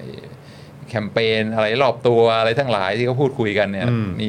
รู้ลึกเพิ่มขึ้นอีกนิดนึงเนี่ยมันมันมันมันช่วยช่วยให้อ่ะ เห็นภาพ อธิบย มาก ได้ ขึ้นนะ เห็ภาพมากขึ้นได้เยอะ เห็นภาพมากขึ้นแล้วก็สนุกขึ้นด้วยครับ สนุกขึ้นเยอะ สนุกขึ้นด้วยครับในการเข้าใจ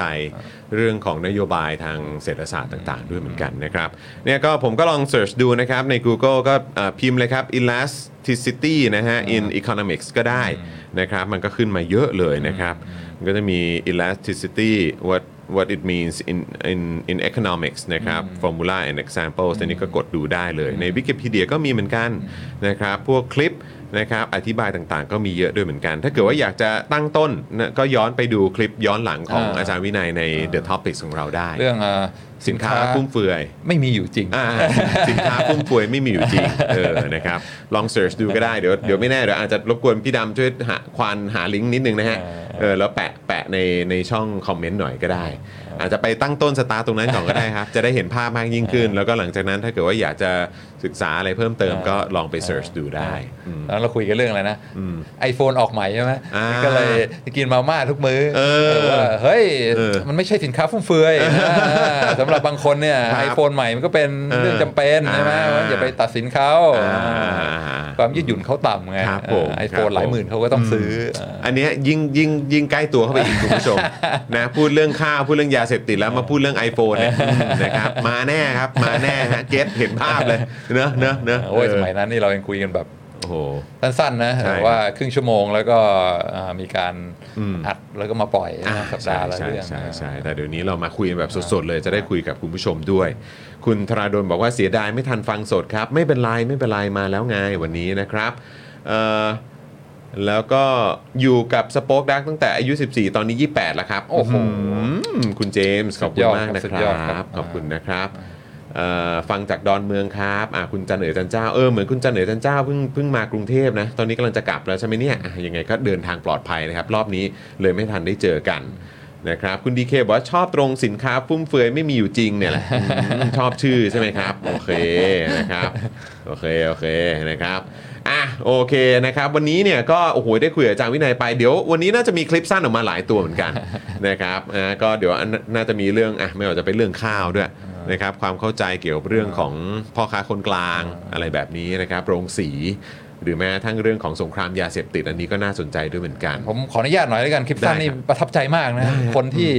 ตัดคนที่แบบ ครับ ว่าเอามาเรียบเรียงนี่โหแบบผมแบบ คอนเซปชวลมาก โอ้โหครับ นี่ ผม คือ ขบณ สามารถ ค แบบว่าจับได้ว่า เออ คือคุยแบบชั่วโมงชั่วโมงครึ่งอะไรเนี่ย อ่า แบบว่าจับเลยเนี่ยประเด็นอยู่ตร เอา งนี้ ท่อนนี้ละกัน แล้วก็อะไรไม่จำเป็นเนี่ยตัดทิ้งออกหมด อ่า แบบว่า ใช่ใช่ ดู ใช่ แล้วโอ้โหประทับใจ อ่า อ่า ครับ คน ผม ที่คนที่ทำคลิปสั้นพวกนี้มาก อ่า ต้อ ครั ง บ ชื่น ก็ ชมชื่นช ทีมงานของเราทีมงานของเรานะครับก็คุณผู้ชมก็มาสนับสนุนพวกเรากันได้นะเออนะครับคือไม่ใช่แค่เฉพาะตรงหน้าจอนะครัครับบ คุณผู้ชมมีทีมงานเบื้องหลังอีกเยอะครับ าเรื่องหลังนี่อ่าเรียกว่าคุณภาพมาก อ่า อืมคือรู้เลยแบบบางทีเลคเชอร์ไปชั่วโมงครึ่งสองชั่วโมงอะไรเงี้ยจะมีไม่กี่คนหรอกที่แบบว่าสามารถ จับพอยต์ได้ ต นะ กผลึกอะเออเนี่ยคือคือหัวใจของของเรื่องที่พูดในวันนี้อ่าแล้วก็เอามาเรียบเรียงตัดต่อนะทำให้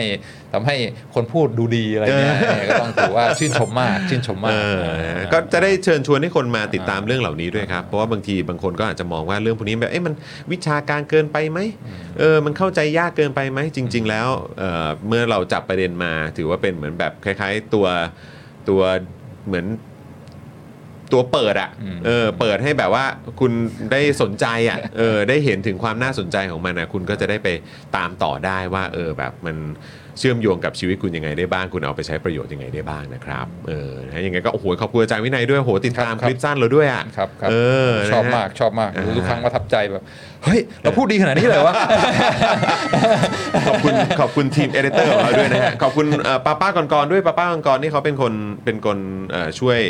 มาร์คให้ อ่า ว่าตรงท่อนไหนเราควรจะเอาไปทำเป็นคลิปสั้นดีนะครับป้าป้ากรๆก็ฟังอยู่ต ต้ อ อง น เก่ง นี้ด้วย ค เห รับ มือน ต้องกัน เก่งครับคน อ่า นะ ป้าป้าครับ วันนี้เทป เทปวันนี้ช่วยจัด หนะให้หน่อยนะ เออ นะครับอ่านี่ไง แปะในลิงก์แล้วนะครับ The Topic ครับ วินัยวงศ์สุรวัตรสินค้าฟุ่มเฟือย ไม่มีจริงครับ นะฮะแปะลิงก์ไว้ให้แล้วสำหรับใครที่อยากจะไปสตาร์ทตั้งต้นนะฮะ อ่าเรื่องความยืดหยุ่น เรื่องความยืดหยุ่น อ่าน นะครับ ตั้งแต่ จริง ๆ เรื่องนี้ ครั้ เรา งแรก เคยพูดกันมาตั้งนานแล้วนะครับ หลายปีแล้วนะ นะครับ วันนี้เราวนกลับมาพูดอีกทีหนึ่งน่าจะเห็นภาพมากยิ่งขึ้น หลังจากที่หยิบยกตัวอย่างขึ้นมานะครับ จาก อ่าฝั่งสหรัฐอเมริกาเรื่องของติปเนี่ยแหละนะครับนะฮะช่วงนี้เป็นที่พูดถึงกันเยอะมากๆเลยนะครับสำคัญจริง ๆ ครับ ค้นหาใจความสำคัญของเนื้อหาได้ก็จะเห็นภาพรวม แล้วเราจะยืนกลางแขนแบบโทนี่สตาร์ก คืออะไรฮะแบบอืมพอยพอยที่ผมพูดเป็นไงตุ้มตุ้มตุ้มตุ้มตุ้มเลยเออคือเข้าเป้าหมดเลยอย่างงี้เออเข้าเป้าหมดเลยอ๋อโอเคโอเค โทนี่สตาร์ ดีฮะดีฮะดีฮะเออนะ สม ค แล้ รั ว บ ที่เป็น VIP 12 โอ้โห สุดยอดครับ เออนะฮะโอ้โห VIP member เราแต่ละคนนี่ไม่ธรรมดาเลยนะเนี่ยนะครับอ่ะโอเคงั้นผมขอเอ่ออนุญาตประชาเอ่อขออนุญาตประชาสัมพันธ์นะครับสำหรับเย็นนี้นิดหนึ่งนะครับคุณผู้ชมครับนะเดี๋ยววันนี้นะครับเราจะมีการคุยการประเด็นนะครับเกี่ยวกับเรื่องของประกันสังคมครับ บอร์ดประกันสังคมครับเลือกตั้งบอร์ดประกันสังคมนะครับอันนี้เอ่อวันนี้เนี่ยเดี๋ยวเราจะมีแขกรับเชิญก็คืออาจารย์จักรนะครับนะฮะหรือว่าอาจารย์เอ่อสัทธรัมนั่นเองนะครับที่เดี๋ยวเดี๋ยวจะมาพูดคุยกัน ซึ่งอาจารย์เนี่ยก็ลงสมัครด้วยนะนะครับ โอ้ ที่จะเอ่อเอ่อเป็นบอร์ดประกันสังคมด้วยนะครับก็เดี๋ยววันนี้เดี๋ยวมาคุยกับอาจารย์ถึงความสำคัญของบอร์ดนี้นะครับหรือความสำคัญของการเลือกตั้งครั้งนี้นะครับซึ่ง ซึ่งก็ถือว่าเป็นการเลือกตั้งที่มีความสำคัญนะครับ แล้วก็ใหญ่เป็นอันดับ 2 รองจากการเลือกเอ่อสสสวเลยนะ อืมอืม เออนะครับเพราะฉะนั้นใครยังไม่ได้ไปลงทะเบียนกันเนี่ยนะครับอ่าอยากจะรบกวนคุณผู้ชม ใครที่อยู่ในระบบประกันสังคมนะครับแล้วก็อ่าเช็คและแล้วก็ตัวเองมีสิทธิ์เนี่ยนะครับก็รบกวนด้วยครับไปไปลงทะเบียนกันด่วนๆเลยนะครับนะฮะเราจะได้อ่าได้เลือกตั้งกัน เพราะตอนนี้ผมยังไม่แน่ใจว่าจะมีการขยายระยะเวลาหรือยังนะครับคุณผู้ชมนะเดี๋ยวต้องคอยดูติดตามกันเพราะจริง ๆ แล้วหมดหมดเขตเนี่ยเอ่อในการลงทะเบียนเข้าใจว่าพรุ่งนี้วันสุดท้าย โอ้โห นะครับซึ่งมันค่อนข้างเร็วมากอะนะครับแล้วก็เห็นทางคณะกรรมาธิการที่เขาดูแลเรื่องนี้เนี่ยเขาก็มีการขอเออทางทางประกันสังคมเหมือนกันว่าเออจะช่วยยืดเวลาขยายเวลาเพิ่มเติมไปกว่านี้หน่อยได้ไหมอย่างน้อยๆเนี่ยก็ถึงสักกลางเดือนหน้าก็ยังดีนะนะครับแต่ว่ายังไม่รู้ว่า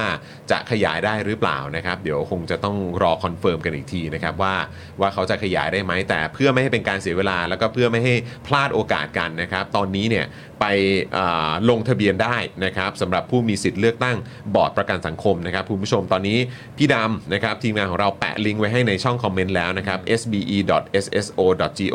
sbe.sso.go.th/sbe นั่นเองนะครับนะฮะไปกดที่ลิงก์นี้ก็ได้ แล้วก็ไปลงทะเบียนกัน แล้วก็ไปลองดูว่าเราสะดวกที่จะไปลงคะแนน นะครับที่หน่วยไหน อ่าน นะครับซึ่งจะเป็นเข้าใจว่าเป็นวันที่ 24 ธันวามั้ง คริสต์มาสอีฟนะครับ อ่าช่วงนั้นพอดีเลยนะครับลองเช็คดูว่าในช่วงวันนั้นเนี่ยเนี่ยยีธันวาคมเนี่ยนะครับคุณจะอยู่ที่ไหน คุณจะสามารถคุณจะสะดวกไปไปอ่าลงคะแนนเลือกตั้งอ่าได้ไหมนะครับก็เลือกโลเคชันที่อ่าคุณผู้ชมสะดวกละกันนะครับไปครับไปกันเยอะๆครับอ๋อแล้วก็นะฮะแล้วก็ฝากเรื่องอาประเด็นของกอรมนด้วยนะครับ อันนี้ก็หลายคนก็อาจจะเอ่อเข้าไปลำบากพอสมควรนะครับ ลองลองเข้าไปดูนะครับ เพราะว่าคือตอนนี้มันจะมี 2 อันที่ให้คุณผู้ชมติดตาม แล้วก็ไปแสดงความคิดเห็นกันก็จะดีมากๆนะครับ ก็คือประเด็นของบอร์ดประกันสังคมกับการเลือกตั้งนะครับ แล้วก็อีกอันหนึงก็คือประเด็นเกี่ยวกับการยกเลิกพรบกอรมนนะครับ อันนี้ถ้าเกิดว่า เอ่อลิงก์ที่เราแปะให้เนี่ยคือเดี๋ยวอาจจะกวนพี่ดำลองแปะลิงก์ให้อีกที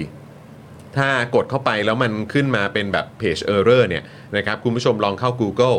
แล้วก็พิมพ์ว่าเอ่อยกเลิกพรบกอรมนนะครับนะฮะอันนี้คุณผู้ชมก็สามารถเข้าไปแสดงความเห็นได้นะครับว่าเห็นด้วยไหมกับการยกเลิก หรือว่าไม่เห็นด้วยกับการยกเลิกกอรมนก็ลองเข้าไปดูละกันนะครับนะฮะอันนี้อันนี้เราแปะลิงก์ไว้ให้แล้วนะครับ แต่มีเราพยายามทำแล้วคุณผู้ชมคือแบบกดเข้าไปหลายครั้งแล้ว แล้วบางทีมันเด้งขึ้นไปเป็นหน้า Page Error นะครับก็เอาเป็นว่า ฝากคุณผู้ชมหน่อยเพราะตอนนี้ก็ดูเอ่อตัวเลขนะครับของคนที่ไปแสดงความเห็นก็มันเอ่อยังไม่ค่อยมากเท่าไหร่นะครับไปแสดงความเห็นกันเยอะๆนะครับอืมนะฮะอ่ะแล้วเดี๋ยวเราจะได้เจออาจารย์วินัยอีกทีเมื่อไหร่ฮะเนี่ยเราเราวางคิวกันหรือยังพี่ใหญ่ยังใช่ไหม น่าจะอีกสองวีคครับ เพราะว่าเอ่อของพฤศจิกาเราไม่มีวันหยุดอยู่แล้ว อ่า เดี๋ยวผมขอคอนเฟิร์มคิวกับอาจารย์อีกทีหนึ อื ง มโอเค น่าจะเป็นกลางเดือนโนเวม ber อะไรเงี้ย อ่าโอเคนะครับก็เดี๋ยวคอยดูกัน เพราะว่าถ้าเป็นจันทร์ถัดไปนี่ก็จะเป็นวันที่ 6 เนอะนะครับแต่แต่โดยปกติเราจะวีคเว้นวีคกันอยู่แล้วนะครับนะฮะเดี๋ยวน่าจะได้เจอกันวันที่ 13 กลางเดือนครับกลางเดือน 13 กับ 27 นะครับ เดี๋ยวอาจจะได้เจอกันนะครับ คุณผู้ชมครับอืมนะฮะเอาล่ะโอ้โหวันนี้คุยกัน สนุกมากครับส เข้ นุก ข้ มากเข้จ อ่า นะ ไม่นึกว่าจะมาไกลขนาดนี้ เฮ้ยโอ้โหแล้วไปไปกันหลากหลายเรื่องราวด้วยครับ ถือว่าเป็นเรื่องดีคือท้ายสุดตอนท้ายก็ไปปิดท้ายที่ iPhone ด้วยนะเออนะครับเริ่มต้นที่ติ๊บต่อด้วยเรื่องข้าวนะต่อด้วยเรื่องยาเสพติด แล้วก็ไปปิดท้ายที่ iPhone อ่า iPhone เออนะฮะเออใช่ครับเผื่อผมก็งงเหมือนกันเขาว่ามันมาได้ยังไงนะครับ แต่ดีครับดีครับคุณผู้ชมนะฮะอ่ะคุณผู้ชมครับวันนี้สนุกมาก ๆ เลย เดี๋ยวเราจะเอ่อให้เอ่ออาจารย์วินัยได้กลับไปพักผ่อนก่อนนะ เพราะวันนี้ก็มี อ่าช่วง มีสอน ช่วง เห เย็ มือน นเดิ ช่ ม วงเย็น อ่าแล้วก็วันนี้ต้องเป็นคุณพ่อ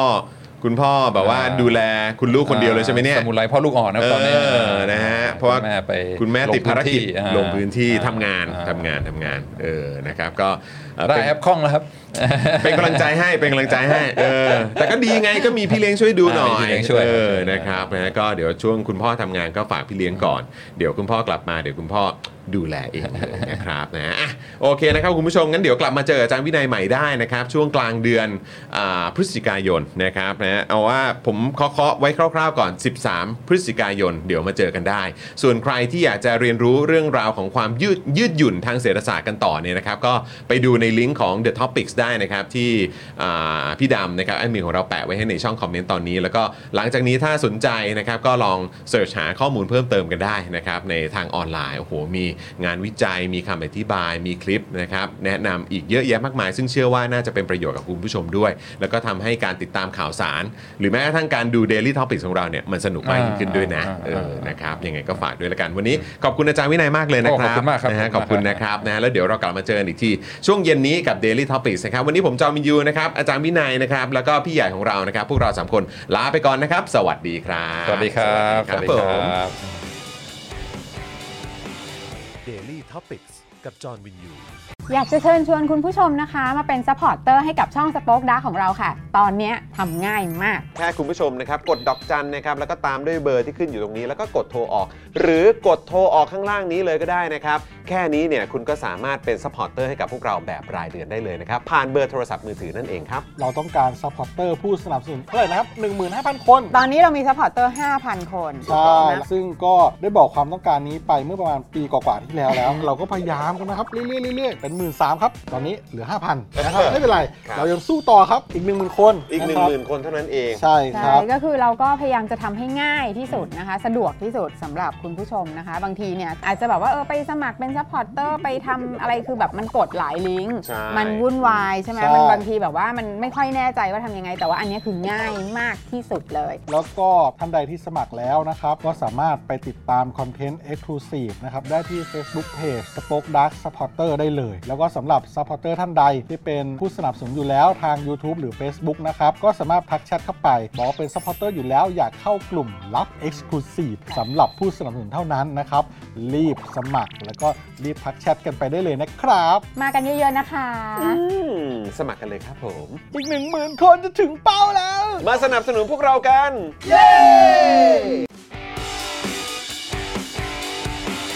Daily t o p i c กกับจอห์นวินยู